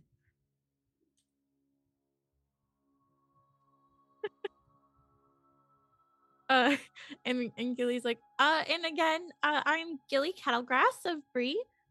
Eh, of Bree? Eh, you're not a. Yes, I suppose. Uh, hobbits? Eh, Yes, Not I'm my- Bree Hobbit. not my area of expertise. Yeah, once more. Gandalf with his leaf in your peel, I suppose. Fine, I am Radagast. Yeah. Yeah. nice- Though I imagine that means nothing to you all, which is just, just, just fine and good for me. No, I definitely have no idea who Radagast is. And I'm having a very normal reaction to this. I'm called other things as well, but I doubt you'll know them, and I doubt you're even capable of pronouncing them, so there's no reason to get too excited about these. I'm a bit out of my uh, normal neighborhood here, but I heard a terrible story, but uh, this is not important. Never mind. You all have a, a stench about you, or a. Uh, you don't seem like very happy people. Um, we've had our struggles, our trials, tribulations. And uh, as to, follow on to what Ms. Kirla said, it, it is it is part of our duty, uh, Eryniel and I at least, to encounter these troubles and do with them the best we can. So, and uh, our people have always been taught that that is what we must do. So, I must ask. Uh, M- Miss Radagast, uh, uh, how it is you even know. Uh, too long to explain. Uh, I know things. We all know things. It's not worth explaining, I can just. I can just see it. Like a stench around you. An extra sense. Uh, how do the animals know when danger is near? How does this terrible one know when I have sprained my ankle and I need more comfort? It's just an instinct, I suppose. So you live out here then, you're not lost. No, I don't live here. I'm on a bit of journey myself. I heard oh, something terrible has befallen a dear friend of mine, well, friends out here, and I want to pay my respects. Now that I have done so, I will return east. Oh, what what's happened? They have passed, you see. That's that's terrible to hear. Who passed? Oh, several friends. This terrible one's uh, mother, and that terrible one's father, and oh, a dozen more very similar to them. Is This is their time. Of course, it is everyone time at some point. Others, Hmm. others have longer time. Others have shorter time. This dwarf here is probably going to outlast all of you. Well, perhaps you wardens with your your blood. Your hobbit, eh, you probably will be the first to go, but I will likely outlast all. That's fine. But terrible one, yeah, nearly eight, ten years, fifteen. And that one over there, the rabbit, far fewer. All you really must do is decide what to do with the time you are given, yes? That's very, very true. Are you saying even in your uh, I say this respectfully, sir, but even in your advanced age, you are nowhere near the end of your life. I I Hey. asked because Radagast is not a name I'm familiar with, uh, uh, Yeah. or people, and and she kind of looks over notice like, going, and I I don't believe I I know your people. You have not heard of me.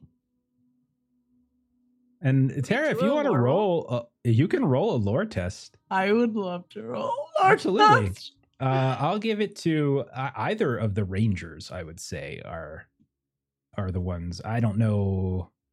Yeah, I don't think Gilly would have it, nor would I think Oswald have had it necessarily. But I'll give it to Okay, the I- rangers. Tw- 21 with two successes. okay, Eryniel, how'd you do? No, uh, Eryniel, I think, rightfully failed. Uh, Tara, you've never met them before, but it makes sense. You've spent time in the angle uh, at this Ranger Haven. You have you have spoken with with very um, wizened rangers and elves that have come down from Rivendell or come over from Rivendell as well. The name Radagast is certainly not unfamiliar to you, uh, and you know a, a contemporary of Gandalf, Gandalf the Grey, a wizard of some, and Radagast the Brown as well. I'd, I'd like to change what I said then in, in that case. Um, thank you. Um, so i- instead of saying that that's not a name I'm familiar with, um, once he sort of started what age and, and that kind of thing, like I I am not familiar with with wizards and wizardry, but I imagine that that your words must be wise because even in your advanced age you must not be near the end of your life You want me to give you wise words? That's what you're I asking of me. you already have but i think Did you I? would be foolish not to listen to anything else you have to say I'm hungry. if you are who i believe you are You, little one, you can reach the berries over there easier than most. Fetch some. You dwarfs, uh, over there, you can see on the edge of the forest there's a, a fruit tree. And sit, we will eat. I will talk. I will give the warden wisdom, I suppose. Then I will be off, for I have tasks to tend to. And I am sure you do as well. We will sh- we will share information with you as well. I do not wish to have any. I have my own tasks to tend to, and I have oh very serious tasks indeed. And plus, it is very difficult to see. Maybe I am getting old after all. Uh, but uh, quickly, quickly now, before the sun, before the sun goes down. Oh no, we have quite some time for that, I suppose. Eh. So he sits around, kind of looks a bit here and there. Do you all kind of go fetch the stuff? Yeah, All Billy right. does at least. Yeah, I'll go whack some berries out of a tree. Uh, okay. go whack some berries out of a tree. We'll say a little bit of time passes. You come back. You you guys set up a little camp nearby this tree. Eventually, you can see these thrushes and these other birds kind of start coming back. Uh, ones that seem safer, never in as full of force as they were prior. Those two those two foxes continue to to sort of nip at his ankles from time to time, and Ah, stop it! Stop it! uh, and then you can see rabbits as well. Uh, and he he sits and you can see him just start eating here and there.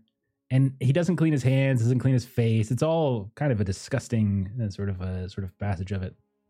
Uh, he looks at you as uh, uh, that one. Uh, yeah, I see something about you. Uh. Uh, uh, Ranger of the North. Of the North. Uh, I am supposed to give you all words of wisdom. I know, and it's, it's been some time uh, since I've had to give them, rather than do not lick a wound or uh, do not uh, do not play in that stream or this or that. And I can tell you that there is a uh, you are shrouded. Yes, hard to see. Uh, mist, shadow, whatever, or something. You, uh, how many paths that lay before you, Taraneth? Ranger, the North Warden of some some stretch of land to the north. How many paths? Uh, answers will unfold for you if you choose to walk those paths. But peril, peril will find you if you choose to run them. There, wisdom. Neat and tidy and given to you. Is this what you wanted? I believe it was. And Do you understand was the like lesson? very bemused at this whole thing. He's like, Do you understand the lesson? I'm not sure I do. Uh, patience. Patience is a virtue.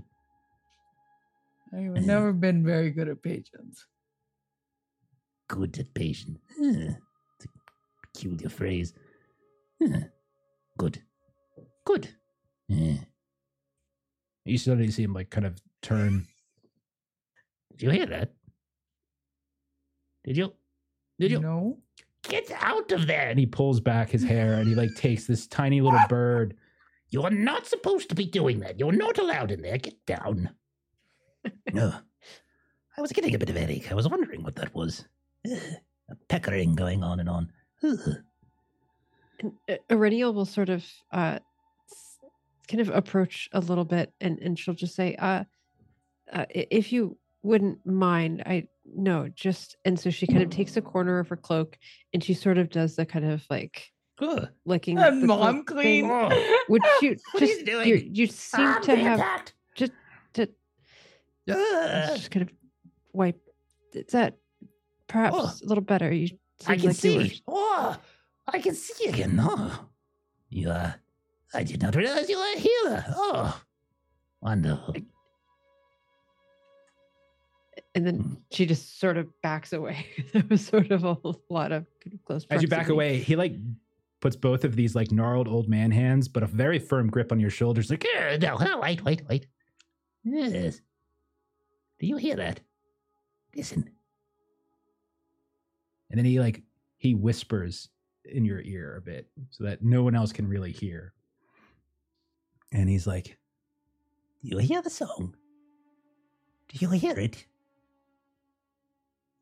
Uh, I don't currently know. uh, the sword. Uh, it will sing a song of your victory, but only if you listen, which you are clearly not doing. as he starts to raise his voice really loud in your ear when he says that. Not all whispers bring evil, foolish girl. Dead have, have very much to tell. They have seen things. You should listen. That is all. Do you understand the lesson? That one, I- patience. You listen. I talk too much. No, no, no, no, no, no. But you don't listen.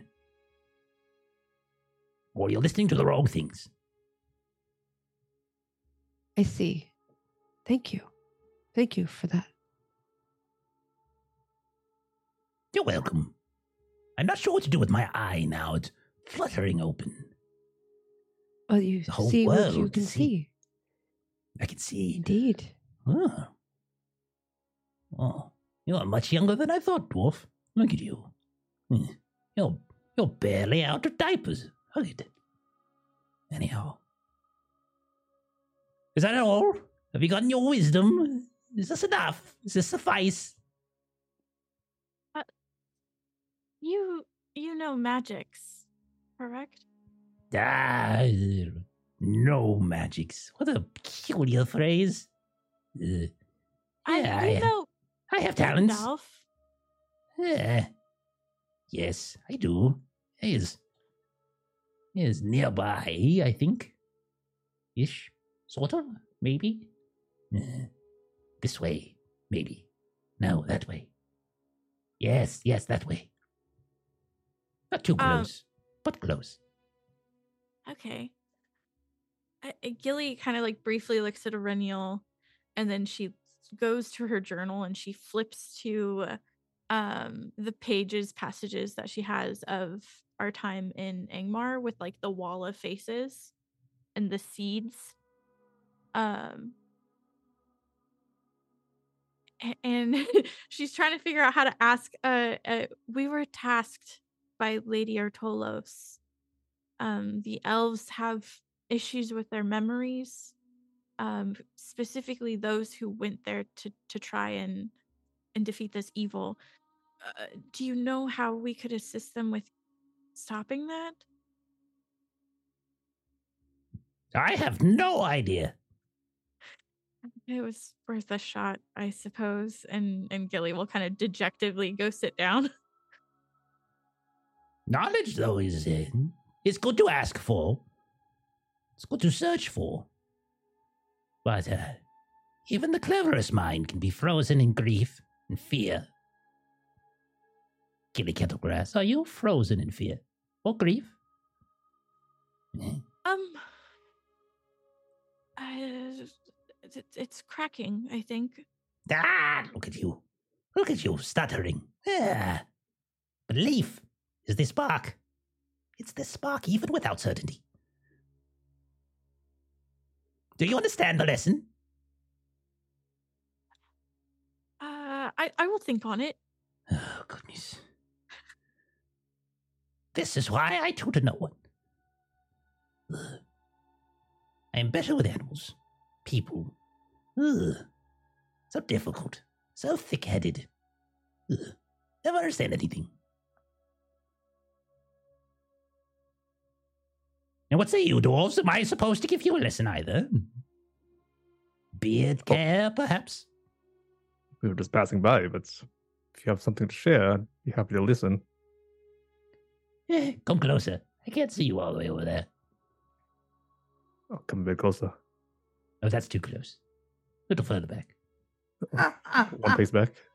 Excellent. That's that's far better. Yeah. He looks over at Gilly. Magic. Ooh. He kind of moves his hand around in a way. Uh. Uh. Dwarves. Dwarves. Oh. You can see his eye kind of eyebrow raises like really, really high. Huh. What an interesting weight you carry. Hmm. Interesting. Do you want to see? I'll show him some rings. Yeah. How how very glorious those treasures. Yes. Yes. I am sure whoever crafted them toiled great labor. Yes, yes. Somewhere, some somewhere beneath a mountain, perhaps a forge or, or some such. Not far from here there once were fiery forges in a wonderful time, but that was long ago, and not now. At least that is what I hear. But you, there's a weight over your heart. Yes. It seeks a different place. It seeks home. Be careful that your heart does not follow it. For it is not yours, but it. Do you understand the lesson? No, not at all. That's what I thought. Foolish, all of them, aren't they? Yes, I know. Yes, you're terrible and you're somewhat terrible, but these are far worse than you. At least you understand my lessons. Yes, you can have more. And he reaches in, he kind of breaks off like a little scrumble of something, drops it down. Yeah. Foxes are far more intelligent than you. No offense. Or if you take some, fine. And you, dwarf? Ugh. The other one, he kind of looks over at Daggit. Oh, well. I believe you'll be the death of this group. Yes. And he kind of steps over and he whispers something into Daggit's ear. See, Daggit's eyes kind of go wide and he steps away. But that is for you to hear. But I am just an old man. I am just in the meadow. So what say, what say anything I say is worth anything more than what one of you believes or thinks? Is that how things work? Anyhow. I'm tired. I'm going to sleep. And he falls down and rolls over on his side. Well, safe journeys. We'll be on our way. No, what was that? Uh, thank you. Yes, yes, yes. And if you see Gandalf, Eh, give him my best. And he rolls back over. Eryniel's gonna try to go up to sort of his little animal companions and see if she can like Okay. Uh, yeah. Go ahead and roll. Uh, I mean, still a hunting test. I think that's the closest thing to animal handling, so we'll do that. yeah. Uh, or if you wanted, you could do a courtesy. No, I will definitely take hunting if I have an option between those two.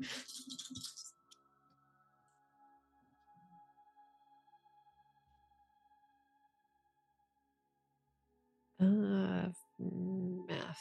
Uh, yeah, great success. As you step closer, put your hand down or so, gently, gently, kind of moving closer and closer. You can see one of them kind of leans back, terrible, starts to lean back a little bit, somewhat terrible, leans forward a little bit, kind of almost like a downward dog position. And then they kind of pounce, but they do so in almost in a playful way, and they start kind of nipping at your fingers and kind of licking here and there. They seem to, to very much enjoy your company. Until, Ah! I am trying to sleep. Enough of that racket. And so then Eryniel will just sort of kind of quietly do the like, and then she'll just kind of like okay. back So, quietly. Okay. So does anyone uh does anyone do we do we stay here for the night? Is that what we want to do? If Uh, it's yeah, dark. if it's time to camp, yeah. Okay. Uh, Tara would like to share with the party who uh that was. And like uh I do not know much about them, but I believe that was Radagast, uh, one of the great wizards and Gandalf's contemporary. Known to my people and known to me only through stories, but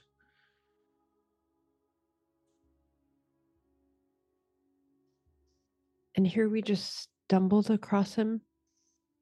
I have been told he wanders the woods. I did not know which woods, and then she sort of laughs like a little embarrassed. He did say he was on a an important quest. Task. I wonder if it's similar to ours with the darkness. Hmm. I, I wonder if he knows so much, if we might want to show him the Maker's Mark. I know we already asked him for wisdom, but perhaps we might ask for just a little more before we leave. So in in meta, this is not something Taraneth can have an opinion on. So we'll, we'll happily help go we can go again if he's still there.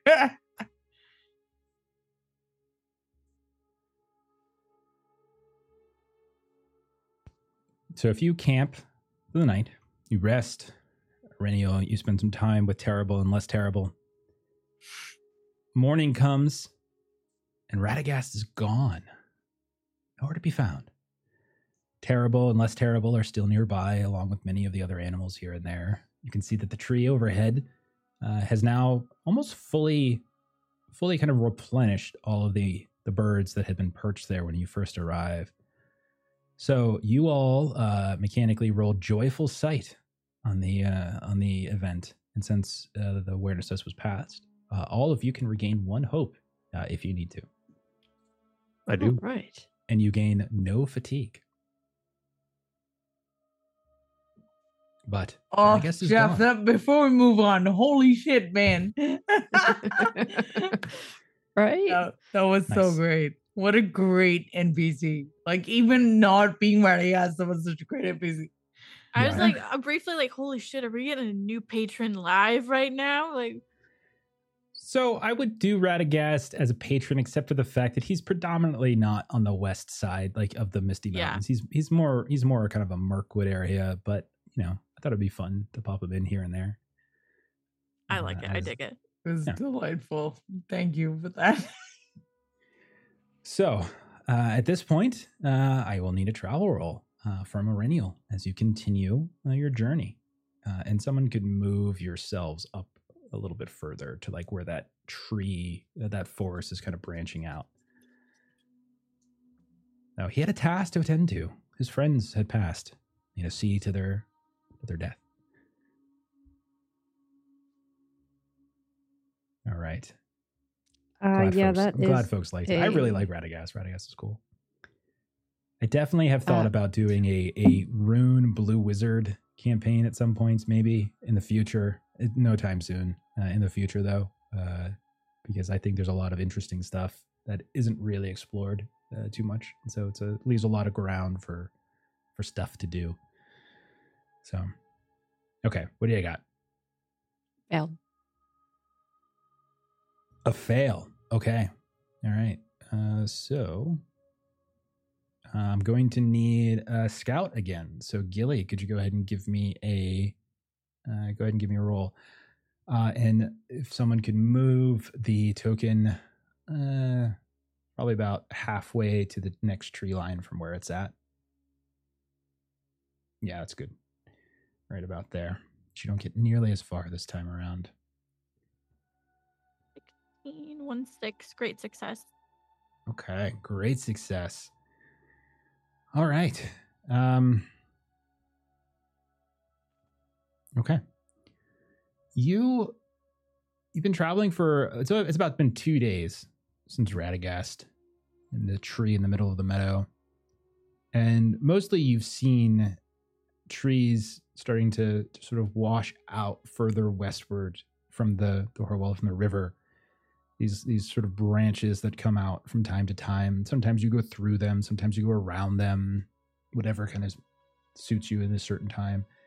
But during one of these little moments where you have sort of like a sort of like a, a niche in the forest as you're moving forward, you again are are greeted with a a very interesting looking meadow. This time you don't really see there's no trees suddenly. It's just sort of this this blank very flat ground.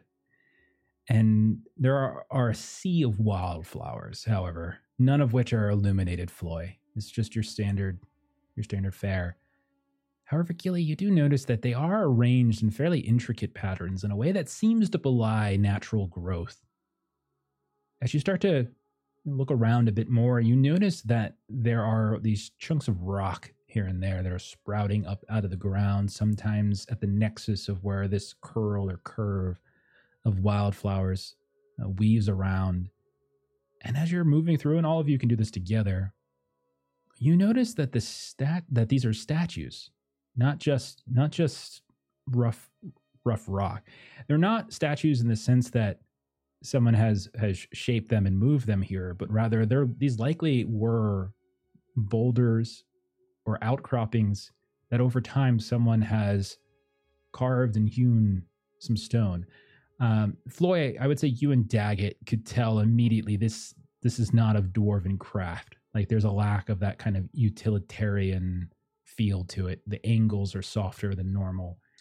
And I would say that Eryniel and Taraneth, having just come from Tharbad, having seen the the statues of Elendil and Isildur and the princes of Cardolan on the on the coast that had shattered into the river, these these two don't seem to sort of follow in the the traditions of, of, of humans.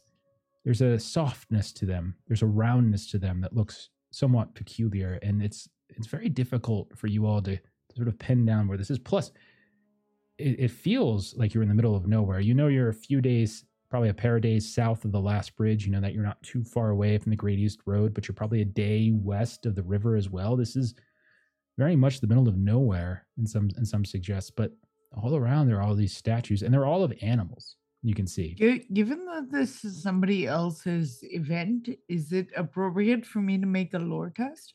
Uh, yeah, anyone can do these. It's just it's just the target. So the way I play it, we Okay. we have more interesting encounters. It's not just sort of one offs. Um, so anyone is is welcome to do it. I would say I'm not sure if I would. Would I want a lore test here? Does it Um, look like a garden? I would take a craft test, not a lore test. I don't have anything craft, so I'm not gonna bother. Okay. I'll do a craft test. Uh, yes, Right, go as right well. ahead. And Gilly, I would say you asked the question, and it sort of does seem like the way things are organized here and there. It almost seems like these flowers. you don't see any any vegetables. You don't see any uh, anything growing here that's that's to eat. But you do see wildflowers. You do see bees. So maybe uh, there's some of that. But someone's someone's harnessing honey from here. But you don't see any signs of it anywhere. Just like a, a vague look around with your awareness roll that you rolled. You don't see any signs of there being a home, a homestead. It, but it certainly looks like gardens in some way.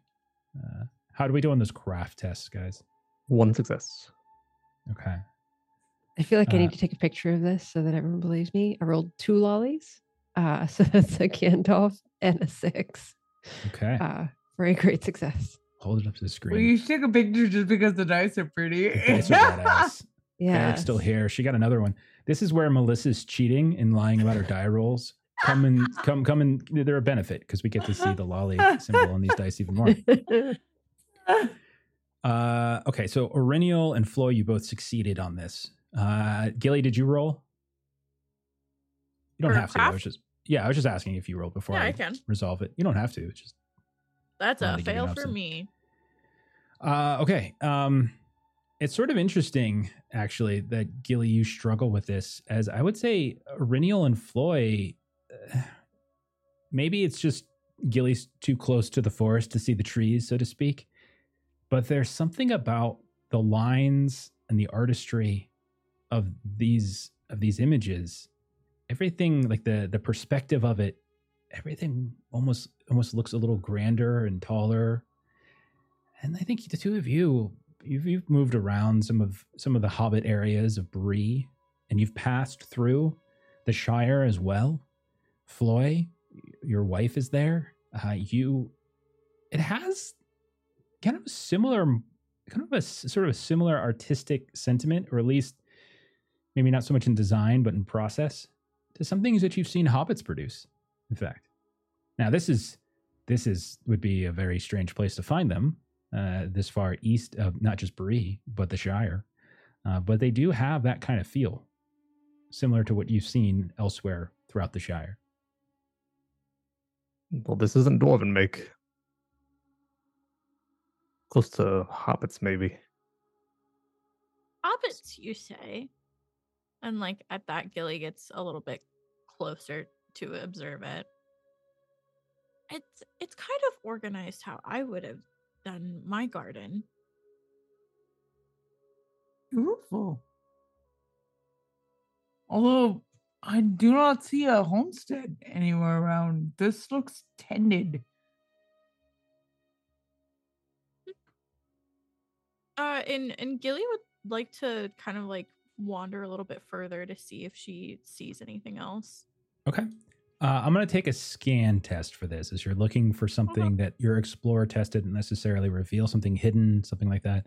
Anyone else who would like to make this, of course, can do it or they can support whatever you prefer. Uh, I would love to support if I could. So what? Just roll another d6. Yeah. So, Tara, if you're supporting uh, it's, a spen- it's an expenditure of hope, uh, Gilly, you Okay. go ahead and get a die for that as well. Thank you for the six. Nice. Uh, so great success. okay. Amazing. Gilly, it makes sense that you're the one who finds it because you do find a small hole in the ground near this, uh, at the far eastern side of this meadow where the trees begin to sprout. And it is, it is very small. It is carved into what looks like the base of a very large tree, very old and gnarled tree.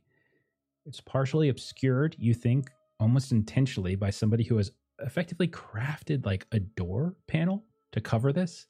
But you do in fact find a small little hobbit hole on the far eastern edge of it. Now it's it's not particularly ornate, but everything around here is, is quite beautiful. I will say that in addition to the scan and whatever else you've rolled, there does suggest there does seem as though the work has not been the gardens haven't been recently tended. Like you can tell if this was your garden, there's some pruning that probably needs to be done here and there. Mhm. But it doesn't look like it's been left uh, left essentially untended for months or years, more like weeks. Uh, Gilly is gonna follow proper Hobbit protocol of how to call on a friend. Uh, what is uh what is that proper uh proper y- protocol You there, Gilly? know, I'm gonna yes. it's a it's a very intricate knock sequence that she does Okay. upon the door. So it's like a hobbit to hobbit. Like no one else would know this, but like I thought we were gonna get like Arkansas Swee calls starting to come out. no, no. Kurt's hanging back, be like, and kind of bopping to this oddly percussive beat. Yeah. It sounds like a high school a high school marching band all of a sudden just starts No. when does the Wafting bass through the drop? This is good. You you go through the process there is no response either one that you would expect or one that you would not expect there's no response whatsoever Um at this point Gilly's just gonna like loudly announce, uh I would I'm gonna peek in here. I want to make sure nobody's in here injured. Uh your garden really could use some pruning. I'm a hobbit uh, and and guys, I'll be right back. okay so eh, you look inside as you start to peer back that kind of that, that door that camouflage door inside is very cramped Mhm. there's room enough for a hobbit but i mean Floi and Daggit might be able to squeeze their way in but it wouldn't be particularly comfortable it's it's less like a home like a proper home with roofs it's definitely reinforced but you you kind of have to crawl in and then you hop into like a pocket of earth. Mhm. and you can see all around there's definitely evidence that somebody has lived here not just camped here but lived here. There's the sign of a kind of a sleeping uh, kind of a sleeping cot kind of crafted from what looks like twigs and woods and some uh, some things that have been sort of stuffed with maybe the feathers of birds and some other grass and things. Uh, there definitely appears to be a couple pots and, and pans that have been set up. Uh, you can see that all along the walls in here uh, which are largely just caked earth in most most places. Uh, you can see that there's like strings of uh, like like these little, I would say branches or little pikes have been sort of stabbed into the walls, and there has been these strings that are connecting them, and they have been threaded through what looks like the flowers from the garden outside. Now you can tell that they have withered at this point, but they still bear a little bit of color. Uh, but it's creating this very beautiful string of flowers in the room. Uh, you you don't see anyone in here, however. Uh, there is what looks like a rough homemade footlocker, not necessarily by a particularly great woodworker, but there does appear to be a footlocker of some kind. And when you peek into it, it does appear to be empty. You don't see any signs of clothing or anything like that. But likely someone someone had had been staying here. And maybe they'll come back maybe they won't but this does appear to be someone's home. Maybe they've gone for a journey and haven't returned. Maybe something befell them who knows? But they're not here now. Uh if they're not here, uh Gilly will just leave uh their home and and just tell the group, um, well, they're they did have a home here. Someone lived here, but they they left. Um, when I was in there, it, didn't looked look. like they were in trouble.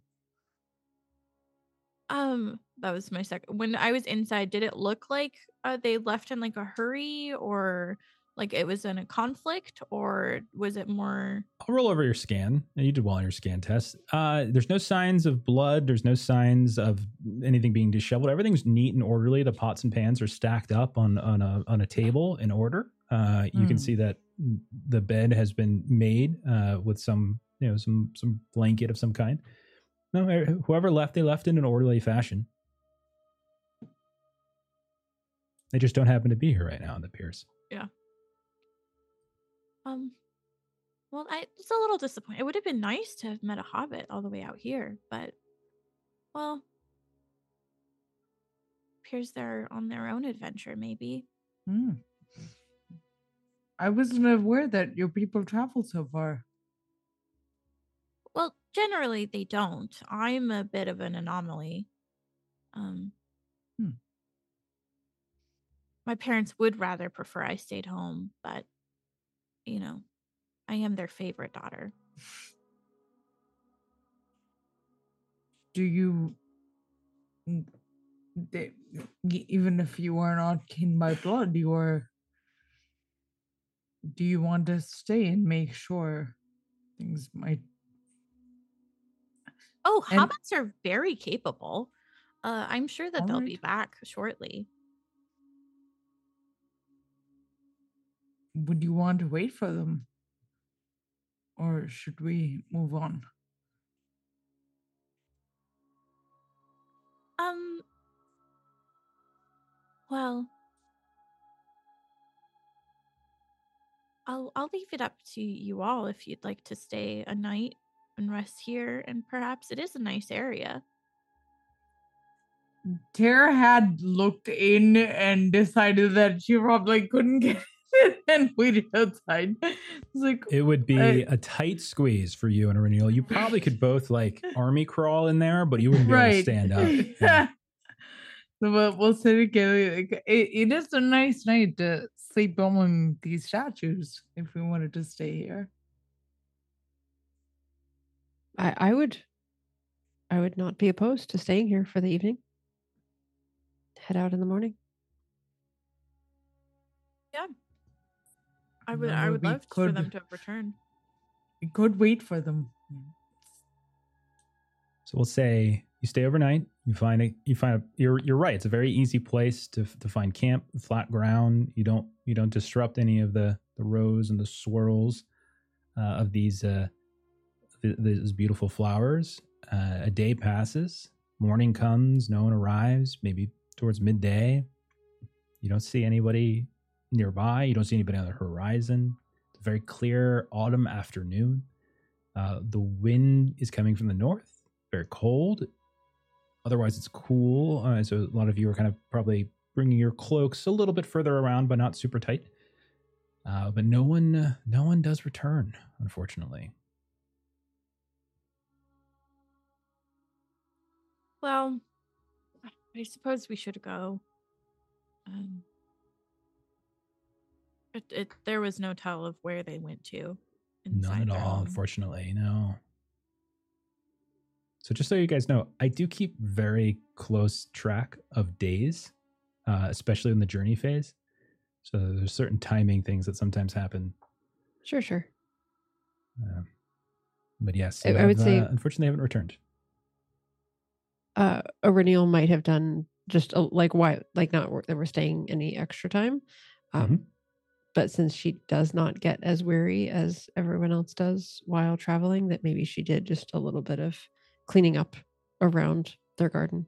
It's kind of leaving it in a better place than we found it. Very nice. Well done. So I'm just going to write a little note. Cleaned up. Okay. So if that's the case, if do you want to push on or do you want to wait more? Okay. Push on. Okay. Can I do so- a, a quick awareness test before we do? Absolutely. Go right ahead. Just looking for any vague dangers or anything Pretty like that. much. Like if there's anything that if they haven't returned, it looks like the garden has only been on camp for like a day or like a short couple of time. weeks, probably. Gilly would Okay, probably peg it okay. as, yeah. So they've left kind of recently, haven't Yes. come back. So Yeah. and there doesn't seem to be any sense of conflict, but uh you know, no do- doesn't feel like it's Yeah.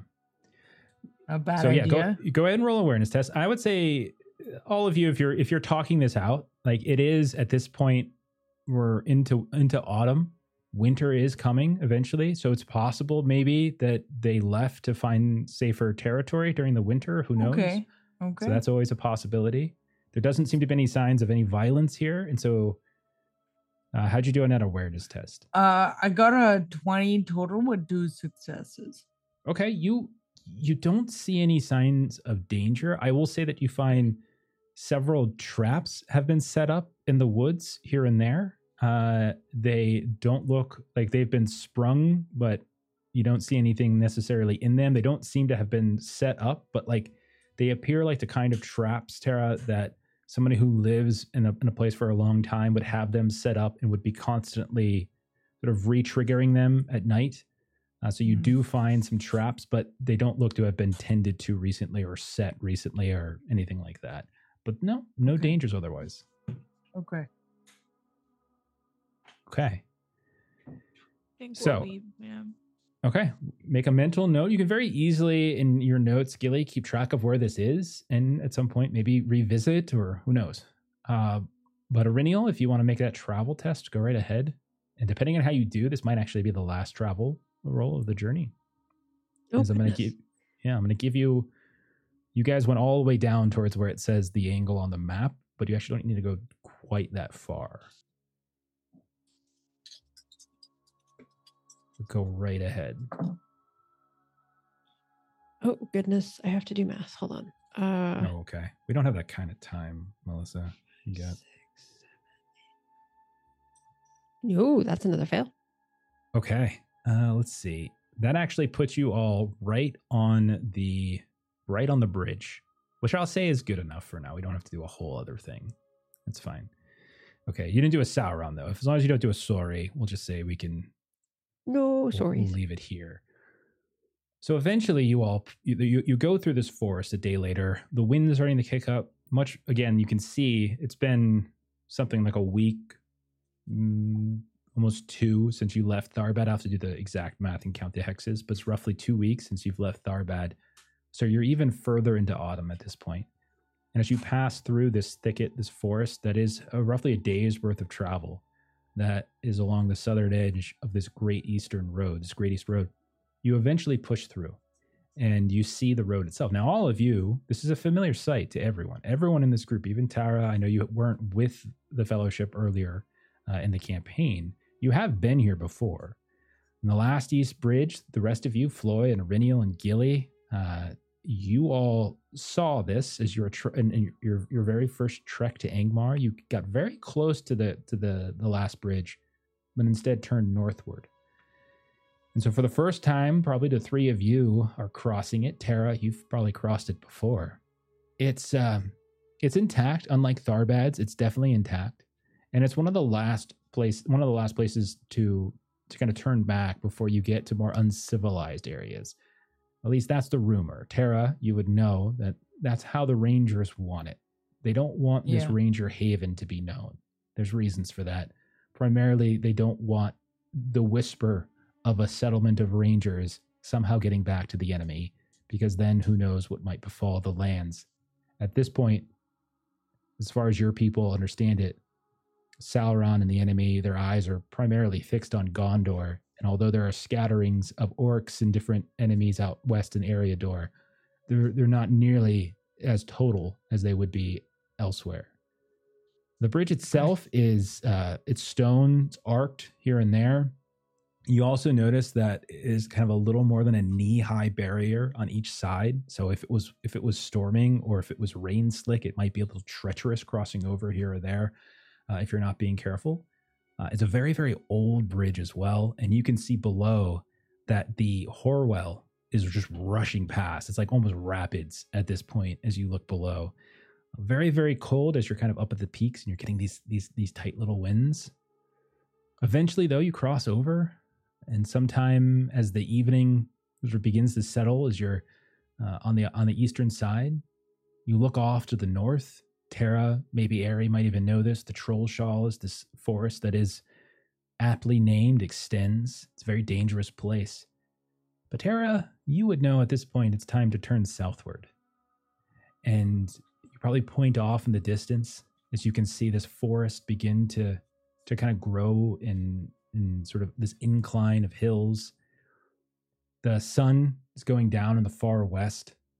Becomes dusk at this point. And if you have a very sharp eye, very, very sharp eye, you can see that on some of those forested hills, perhaps a day away, there is the tiniest plume of smoke that begins to rise up right as the sun falls. It's it's it's almost in, imperceptible. And you know that Tara, that is the chieftain's lodge, where your people of the ranger settlement gather for business. And that is where you are heading. And you are a mere day away. And I think that's where we're going to end for tonight.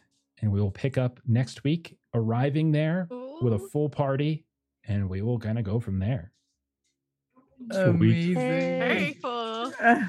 Dude, we survived For sure. the journey. We will we'll do the official conclusion of the journey rules at the end because technically you are still, I think, two hexes away. Uh, so from where I was considering the end of the journey, so we're gonna we'll we'll do the the resolution of the journey phase. So don't change anything with fatigue or anything like that. We'll do like one last uh one last roll and kind of figure that out next time. All right. This was so great. Oh my god. Okay. Uh, yeah, a sec. Da- uh, Steven, Steven is uh, out of town this weekend, so Daggit has just been kind of along for the ride. Got some strange news from Radagast along the way, but I'll share that with Steven, and he can choose to share it with you all if he if he so wishes, or he can just keep it to himself. So uh, that was. I, I, don't, I hope you had fun. I love the journey phase because I feel like that's so much of what Middle Earth is about, like traversing these wide open lands where you're you're traveling over dead kingdoms like these old lands and villages and things like that and sometimes it's there in the physical world sometimes it kind of breaks through and you can see the spirits of of the dead here and there. So i don't know. Hope you enjoyed it. Super cool. all right. Why don't we Love do some some plugs and stuff and then we'll get on out of here. So uh so Maitreyi where can we find you on the interwebs? Uh, I am um I I've I've played Taraneth, your your Warden Ranger of the North, and I am um Maitreyi plays games on YouTube, uh where I make um multi-system system agnostic content about tabletops if you want to check it out. Taking a bit of a break from content creation right now, but I have a backlog of about 40 minute videos that are like 15-ish minutes if you want to watch those. Um, but but yeah, that that's who I am. Thank you so much for having me, and this was so much fun. Fantastic. We're go- so glad to have you. It's it's awesome. I love Honestly, expanding yeah. the cast, and I think it's a really important time for you to come to get a second ranger. This we be this is going to be serious, as we're going right into a ranger haven. So this is great. Yeah. Um, Melissa knows that like I had the journey planned a little while back, so like I already had the journey planned. But today I was working on some other things, and I was getting really excited uh, about some of the things that are that are coming down the pike here uh, in this next session or two. So I'm very excited for this. And it's not necessarily to kill you all; it's just some some reveals, some people, some social engagement. Like I'm, I'm Some pretty lore excited about it. drop. I'm excited. Yes. Oh, I try not so to overdo it. If I ever overdo it, I'm Oh. sorry. I try to keep it at a level. I try not to go I- too deep with it. I have but- never even gotten close to feeling like it's, it's too much. So, Yeah. ah, I always I always tell like so like just I tell my students this a lot because I'm a writing instructor and all that kind of stuff. And so I always tell my students like when they're writing stories, like there's always like there's a there's a there's a Goldilocks, there's a middle ground.